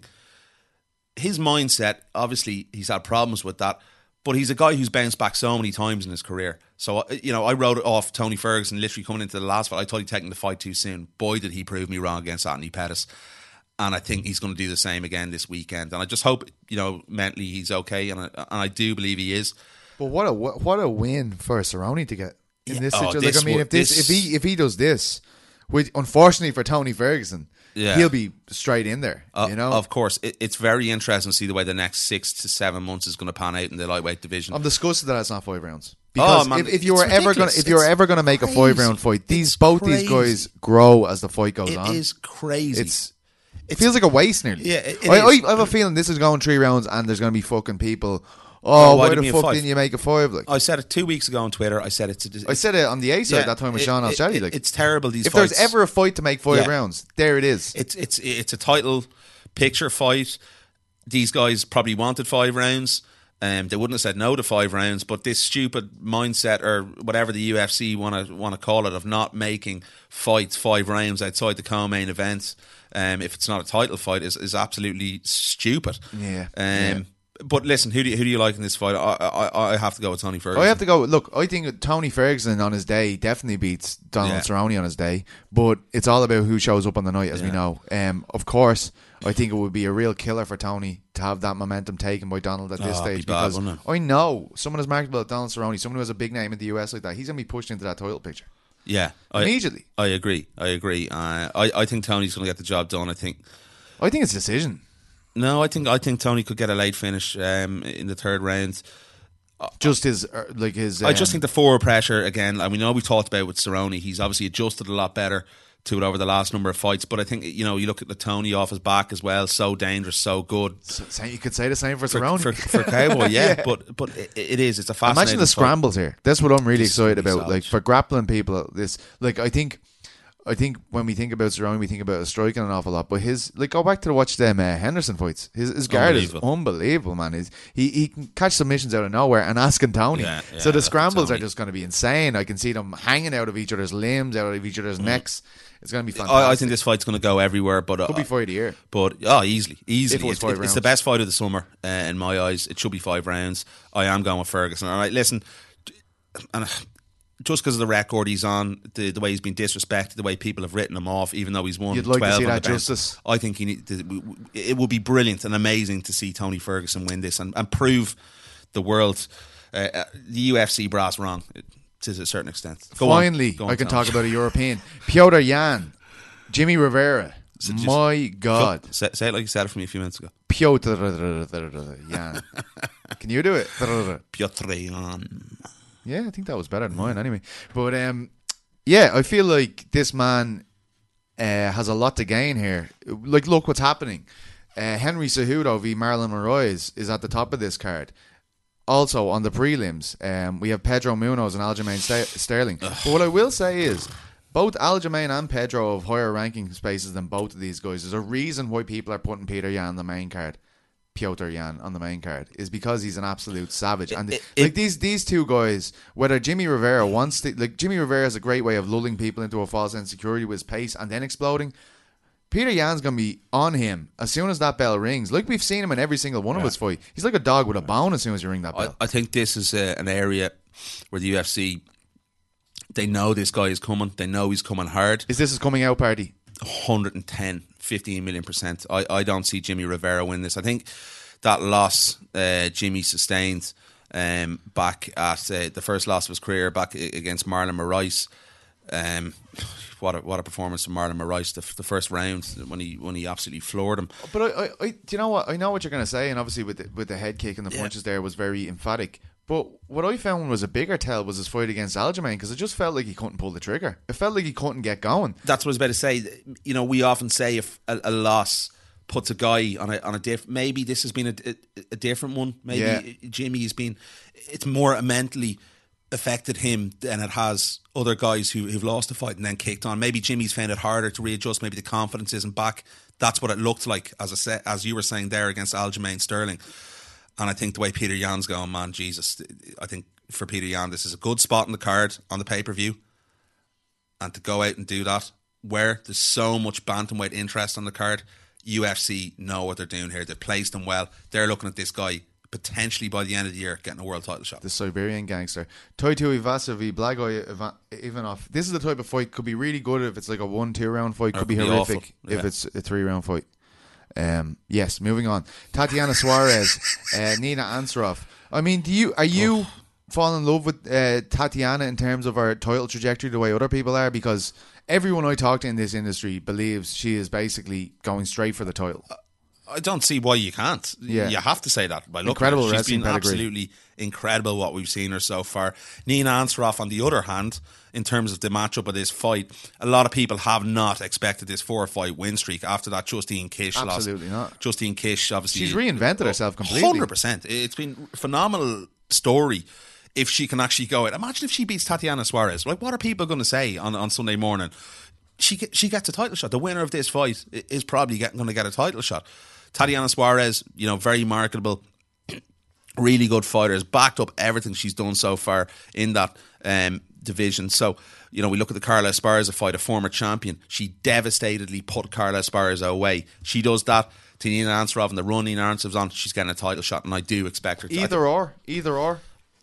Like I, I feel like if Nina wins, you put her into a Yeah, title I shot think- because that, that's a whole sellable point here. Yeah, 100%. Her relationship with uh, with Amanda, A Uh, it's something that they haven't put a light on enough.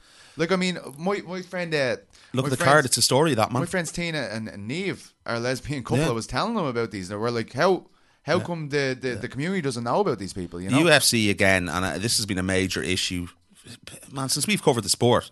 Of them putting light in certain fighters. They rely on three or four guys when they could be doing so much more with what they have. I'm badly telling a story to these people, and they're blown away by Yeah. this couple. Like Yeah. you have to get you have to get it out there. Like find a way. and, and- and- and to another extent, we, we say that we, you know, we have problems with the sport being accepted in this country more so than probably any other country nearly in Europe to a certain extent.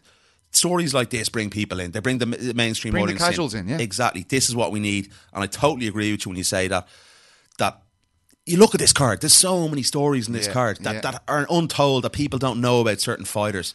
Are it annoys me. Are you annoyed? Would you be I'm annoyed? annoyed now, yes. Would you be annoyed? Is my question. If you're Pedro Munhoz and Aljamain Sterling, and you're in the undercard, and you're looking up at Piotr Yan, Yeah. and you're looking at Jimmy Rivera, and you're going, "Hang on a second, lads." Yeah.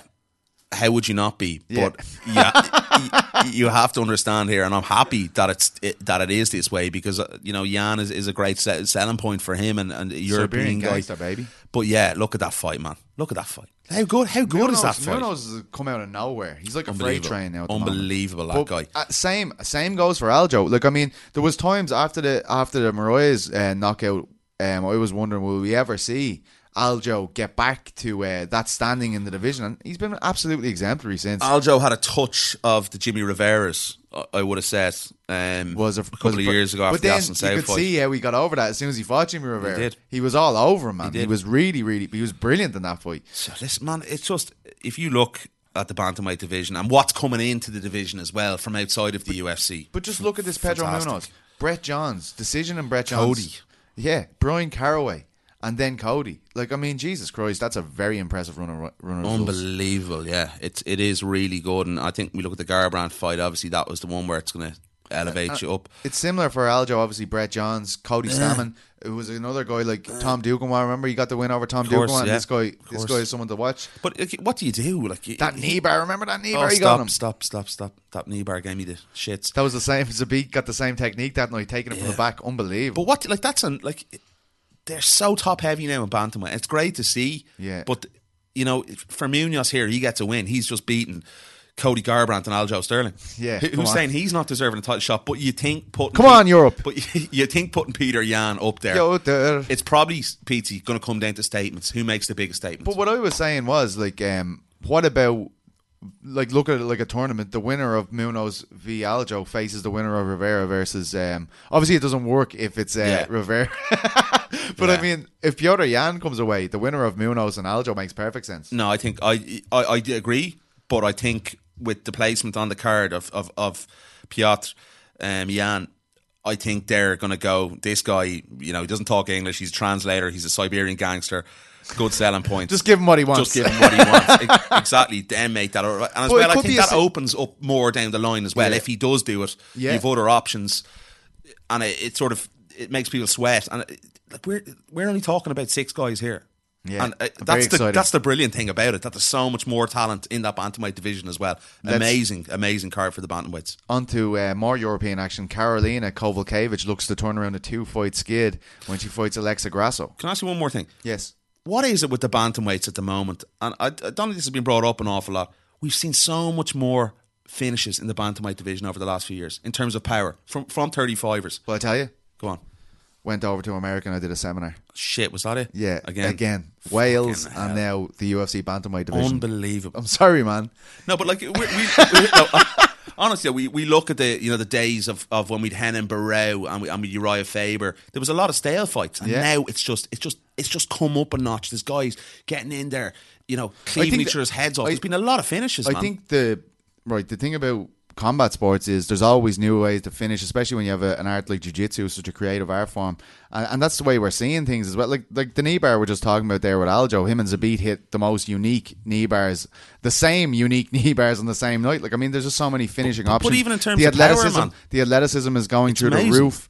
Uh, the PI has to you have to Yeah, give a lot of yeah, credit there.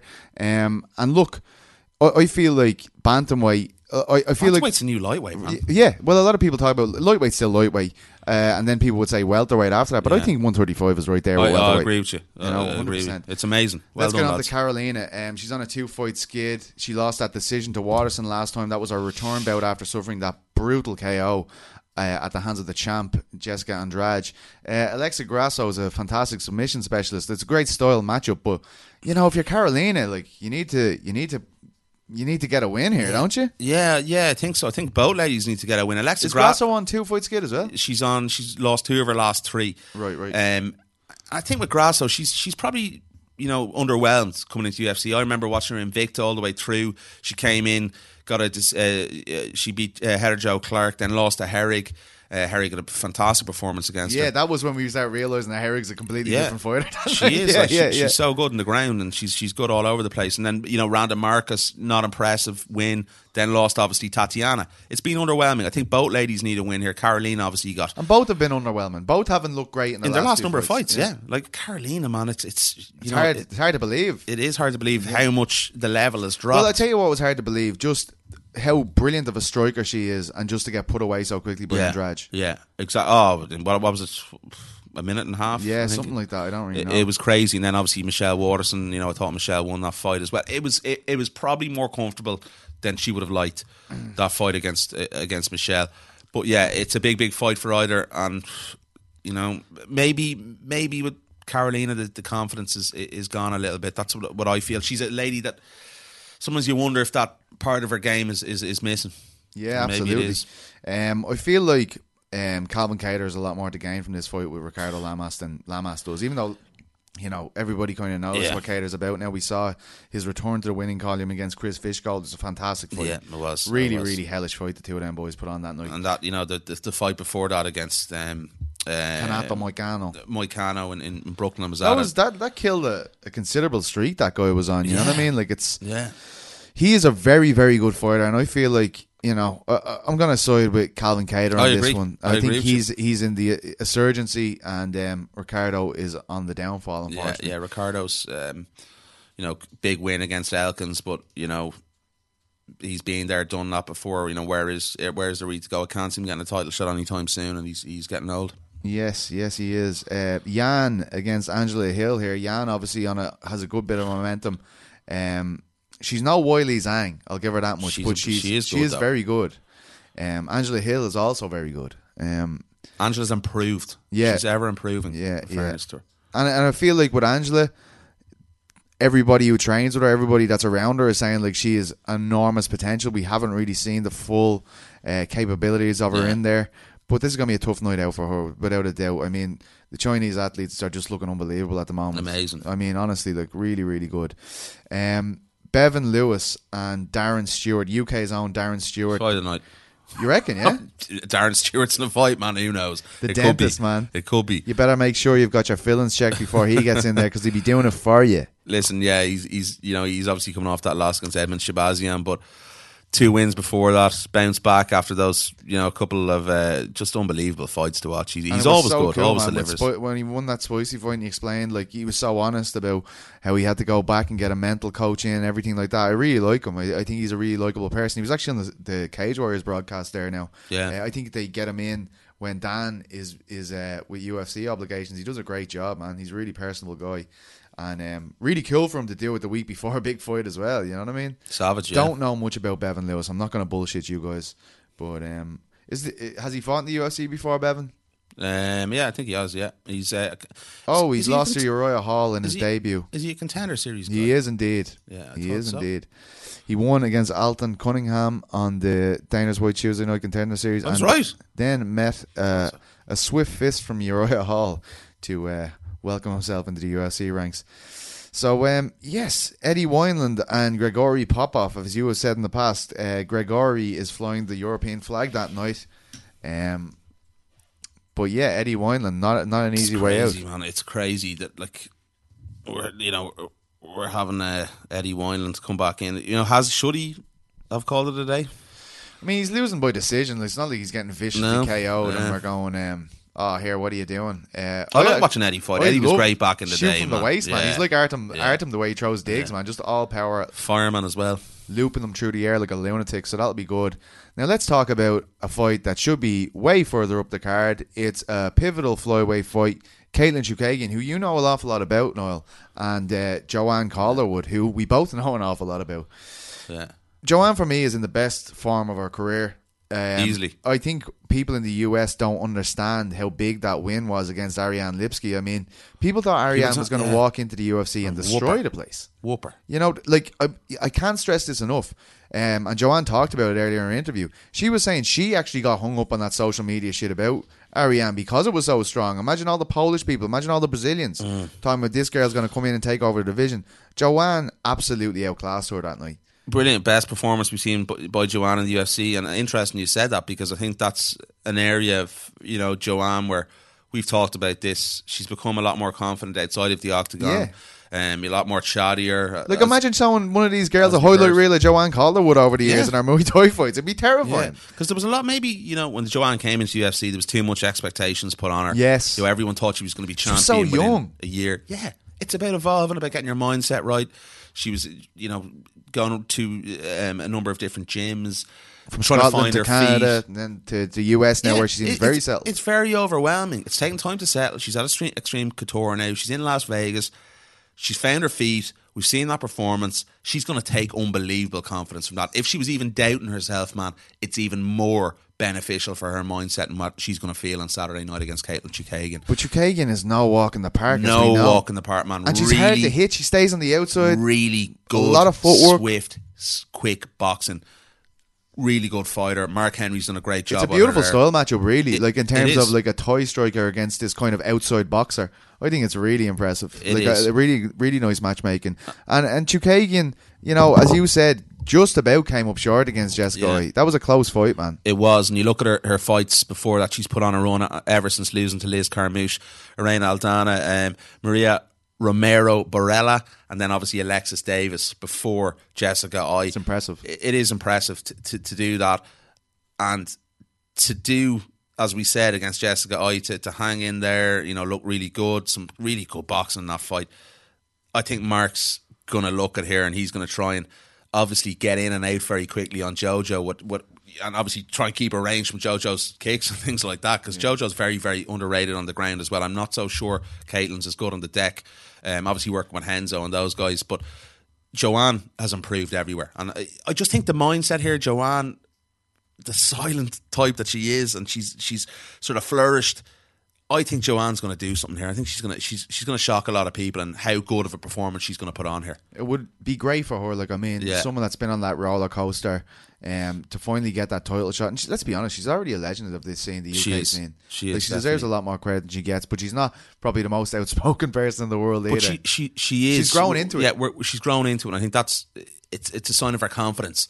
And when you, as you said, you can the- see how happy she is. You That's know it. everything she does. That's it. and it's it's actually reflected in her performances now. So I mean, I don't I don't. But listen, no, this this fight's a potential fight of the night as well. You know, it's it's a cracking matchup on paper, and I'm a big fan of Katlyn watching her fight as well and JoJo. But um, you know, one I'm looking forward to, man. I I'm, I think this is going to be a good one. Who have you got, JoJo? yeah, I've got Jojo. Yeah, I think so as well. Yeah, absolutely. I do.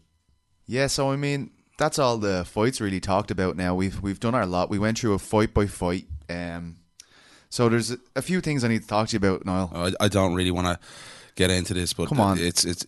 Come on, Niall. uh, So wh- where did you watch the match on Saturday night when the great Liverpool won their sixth I was European in work Cup? reporting on it. Wow. um, which pretty was probably most punishing, painful things I've ever had to do. I was on my own as well. Um, only one in the office. Um, I had UFC on one TV and had uh, it was over at that stage in the UFC. Don't want to hear about the UFC. Niall. Uh, yeah, yeah, it was punishing. In, in fairness, I, I think the better team lost. Um, it was the first half was absolutely appalling game of football. It was the worst final I've probably ever watched. The first half, um, you know, penalty after 24 seconds, couldn't string two passes together. Both teams the first half, and then you know Liverpool got that Origi goal at the end, but the Spurs were easily the better team in the second half, and so big congratulations to Liverpool. no, not at all. Not at all. Huge Um, congratulations to all our Liverpool fan travesty friends. for football. Um, I see Paddy Pimblett had a go at me as well. That was. Hilarious. saying, I, I, fuck it, I didn't give a shit. Um, I think he's trying to have some crack with you, Niall, but you just can't. I can't really do crack when it comes to football. Um, when Liverpool are involved, I'm delighted for Paddy. listen, you know, a And his good whole t- family. a good team, but still, the only sort of saving grace is that they haven't won a Premier League ever. So that is what they want. Um, Is the Champions League not bigger than the Premier League though? of an it depends on what you want to win, Peter. What- well, they say the your your one. I wa- domestic I wanna- is your is your bread and butter. I want to win the biggest one. so what would I win if you were like Peter? it, it depends on what your priorities are. no, it really the biggest does. one. The biggest one. The I biggest wanna- one, um, the World Cup, Club World Cup. I'm talking about. Man United won it twice. World champions twice. Once more than England. World champions twice. It's a it's a big deal though, winning six That of is, them, isn't of course. Yeah. It's huge. Do you, Yeah. do you want to? right. So I think that's enough on uh, Liverpool. So big congratulations from me and Noel. No, not to all all. the From people Peter, in Liverpool. Peter. Big congratulations. Not congratulations. Liverpool. Um, United I die. let's talk about also. There's been a bit of a transfer market being activated in the MMA media section these days, isn't there? I mean, Yeah, what's that about? what a team the Athletic have put together. Our Yeah, but it, my former colleagues. it's behind a paywall. That was the only issue. It's two euro or something, man. Is it? Yeah. Yeah. yeah no, listen. Obviously, I've already subscribed. an amazing team of of guys they've assembled there. Um, fantastic bunch. Uh, great to see Josh Gross sort of back in there full time with MMA as well. A guy who's been ostracised by the UFC. Ben Fowlkes, Um, Fernando Prates, yeah. uh, Sean, obviously, um, Chuck. Yeah, amazing. huge team. It's a great team. Amazing team. And, um, and for long form writing, that's what I'm really tapping into. Yeah. Like these are the guys Oh, yeah. that I look up to. You know what I mean? So to, to see them all on one team, be able to read their re- read their stuff is, is great. Definitely, even some you know casuals sort of said to me that uh, you know they were they were very interested. Yeah. uh, to see Sean and, and Chuck. You know, obviously, um, it- with that organisation and the other guys they've brought in there because they do they they follow Chuck's work. I think you know Chuck is probably ri- widely regarded as one of the best writers, if not the, by a lot of people I'd in say the yeah, world. him and Sean are right. Sean's like, an- know. Sean's written some amazing features over the years, and And it, we've also we've brought in Damon Martin, Yeah. your friend from the even the Talking Brawls days. Yeah. You've had Damon Martin on Yeah, since day one. Yeah, I know Damon a long time. Damon's a, a great guy. You know, gets tr- through some amount of work. Um, an absolute workhorse. Been around a long time. Been with uh, MMA Weekly, one of the old school guys. Um, right back in the day. yeah, with everyone. Yeah, literally, literally when UFC was. And he's already churning out stuff, man. I mean, Yeah, first it's- days he's just He's a machine. machine the man is a, fire. Yeah, a machine. A Cleveland machine. Or not Cleveland. Jeez, he'll kill me. Cincinnati. oh my hell. God. And also- Ohio. I meant to say.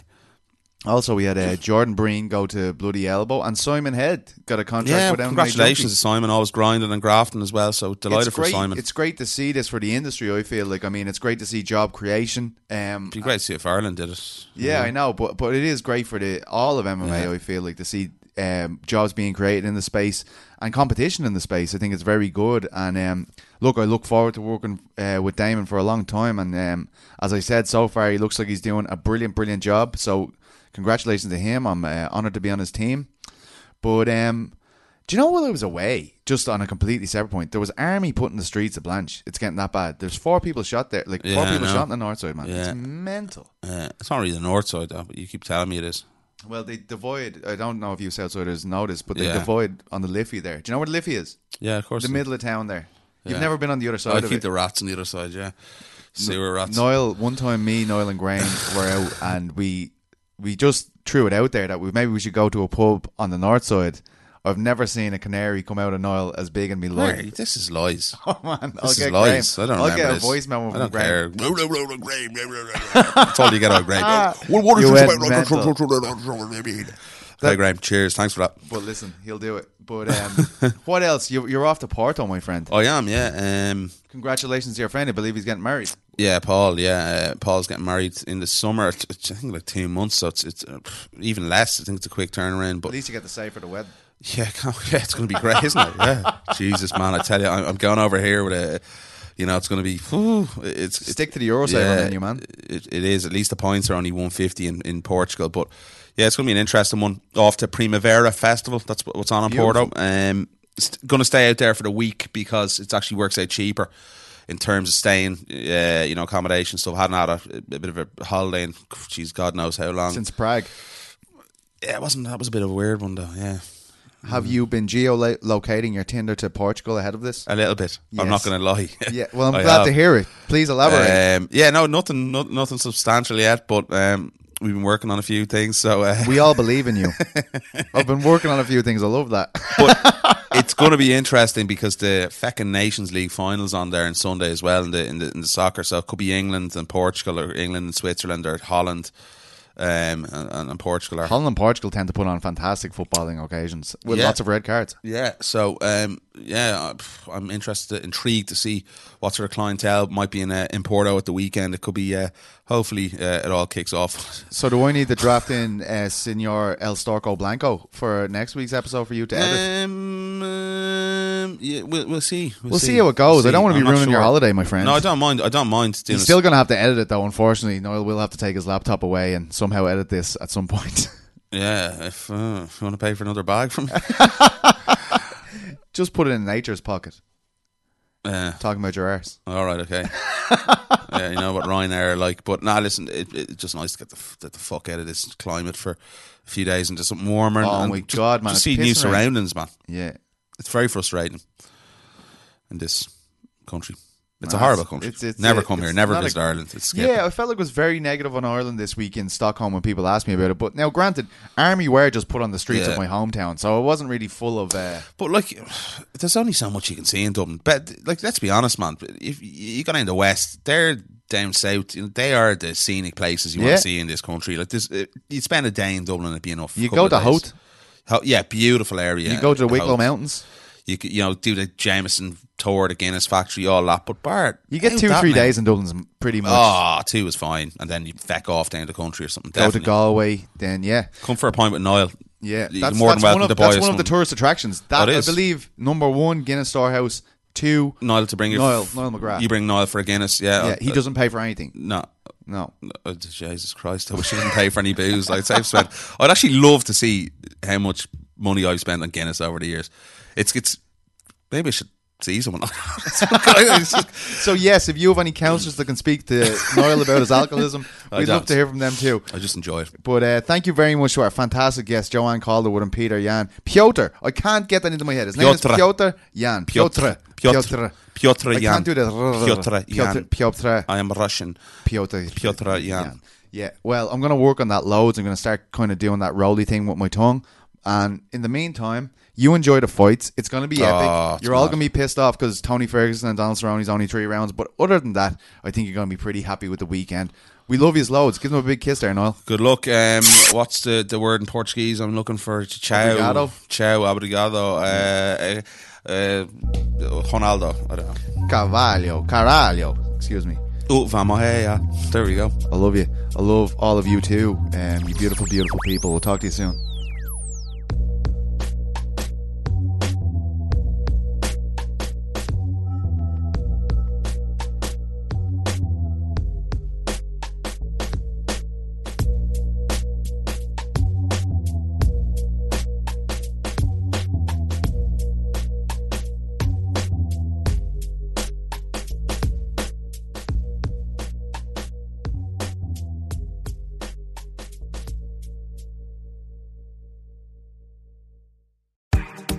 Claude 3 from Anthropic is your one stop shop for enterprise AI. With models at every point of the price performance curve, you no longer have to make trade offs between intelligence, speed, and cost. Claude 3 Opus sets new industry benchmarks for intelligence. Sonnet strikes the perfect balance between skill and speed. And Haiku is the fastest and lowest cost model on the market, perfectly designed for high volume, high speed use cases. Join the thousands of enterprises who use Anthropic to navigate this new frontier. Visit anthropic.com slash Claude, C L A U D E, today. Jumpstart your genius with Claude 3 by Anthropic. Support for this show comes from Fundrise. Buy low, sell high. It's easy to say, hard to do. For example, high interest rates are crushing the real estate market right now. Demand is dropping and prices are falling, even for many of the best assets. It's no wonder the Fundrise flagship fund plans to go on a buying spree, expanding its billion dollar real estate portfolio over the next few months. You can add the Fundrise flagship fund to your portfolio in just minutes and with as little as $10 by visiting fundrise.com/fox. Carefully consider the investment objectives, risks, charges and expenses of the Fundrise flagship fund before investing. This and other information can be found in the fund's prospectus at fundrise.com/flagship. This is a paid advertisement.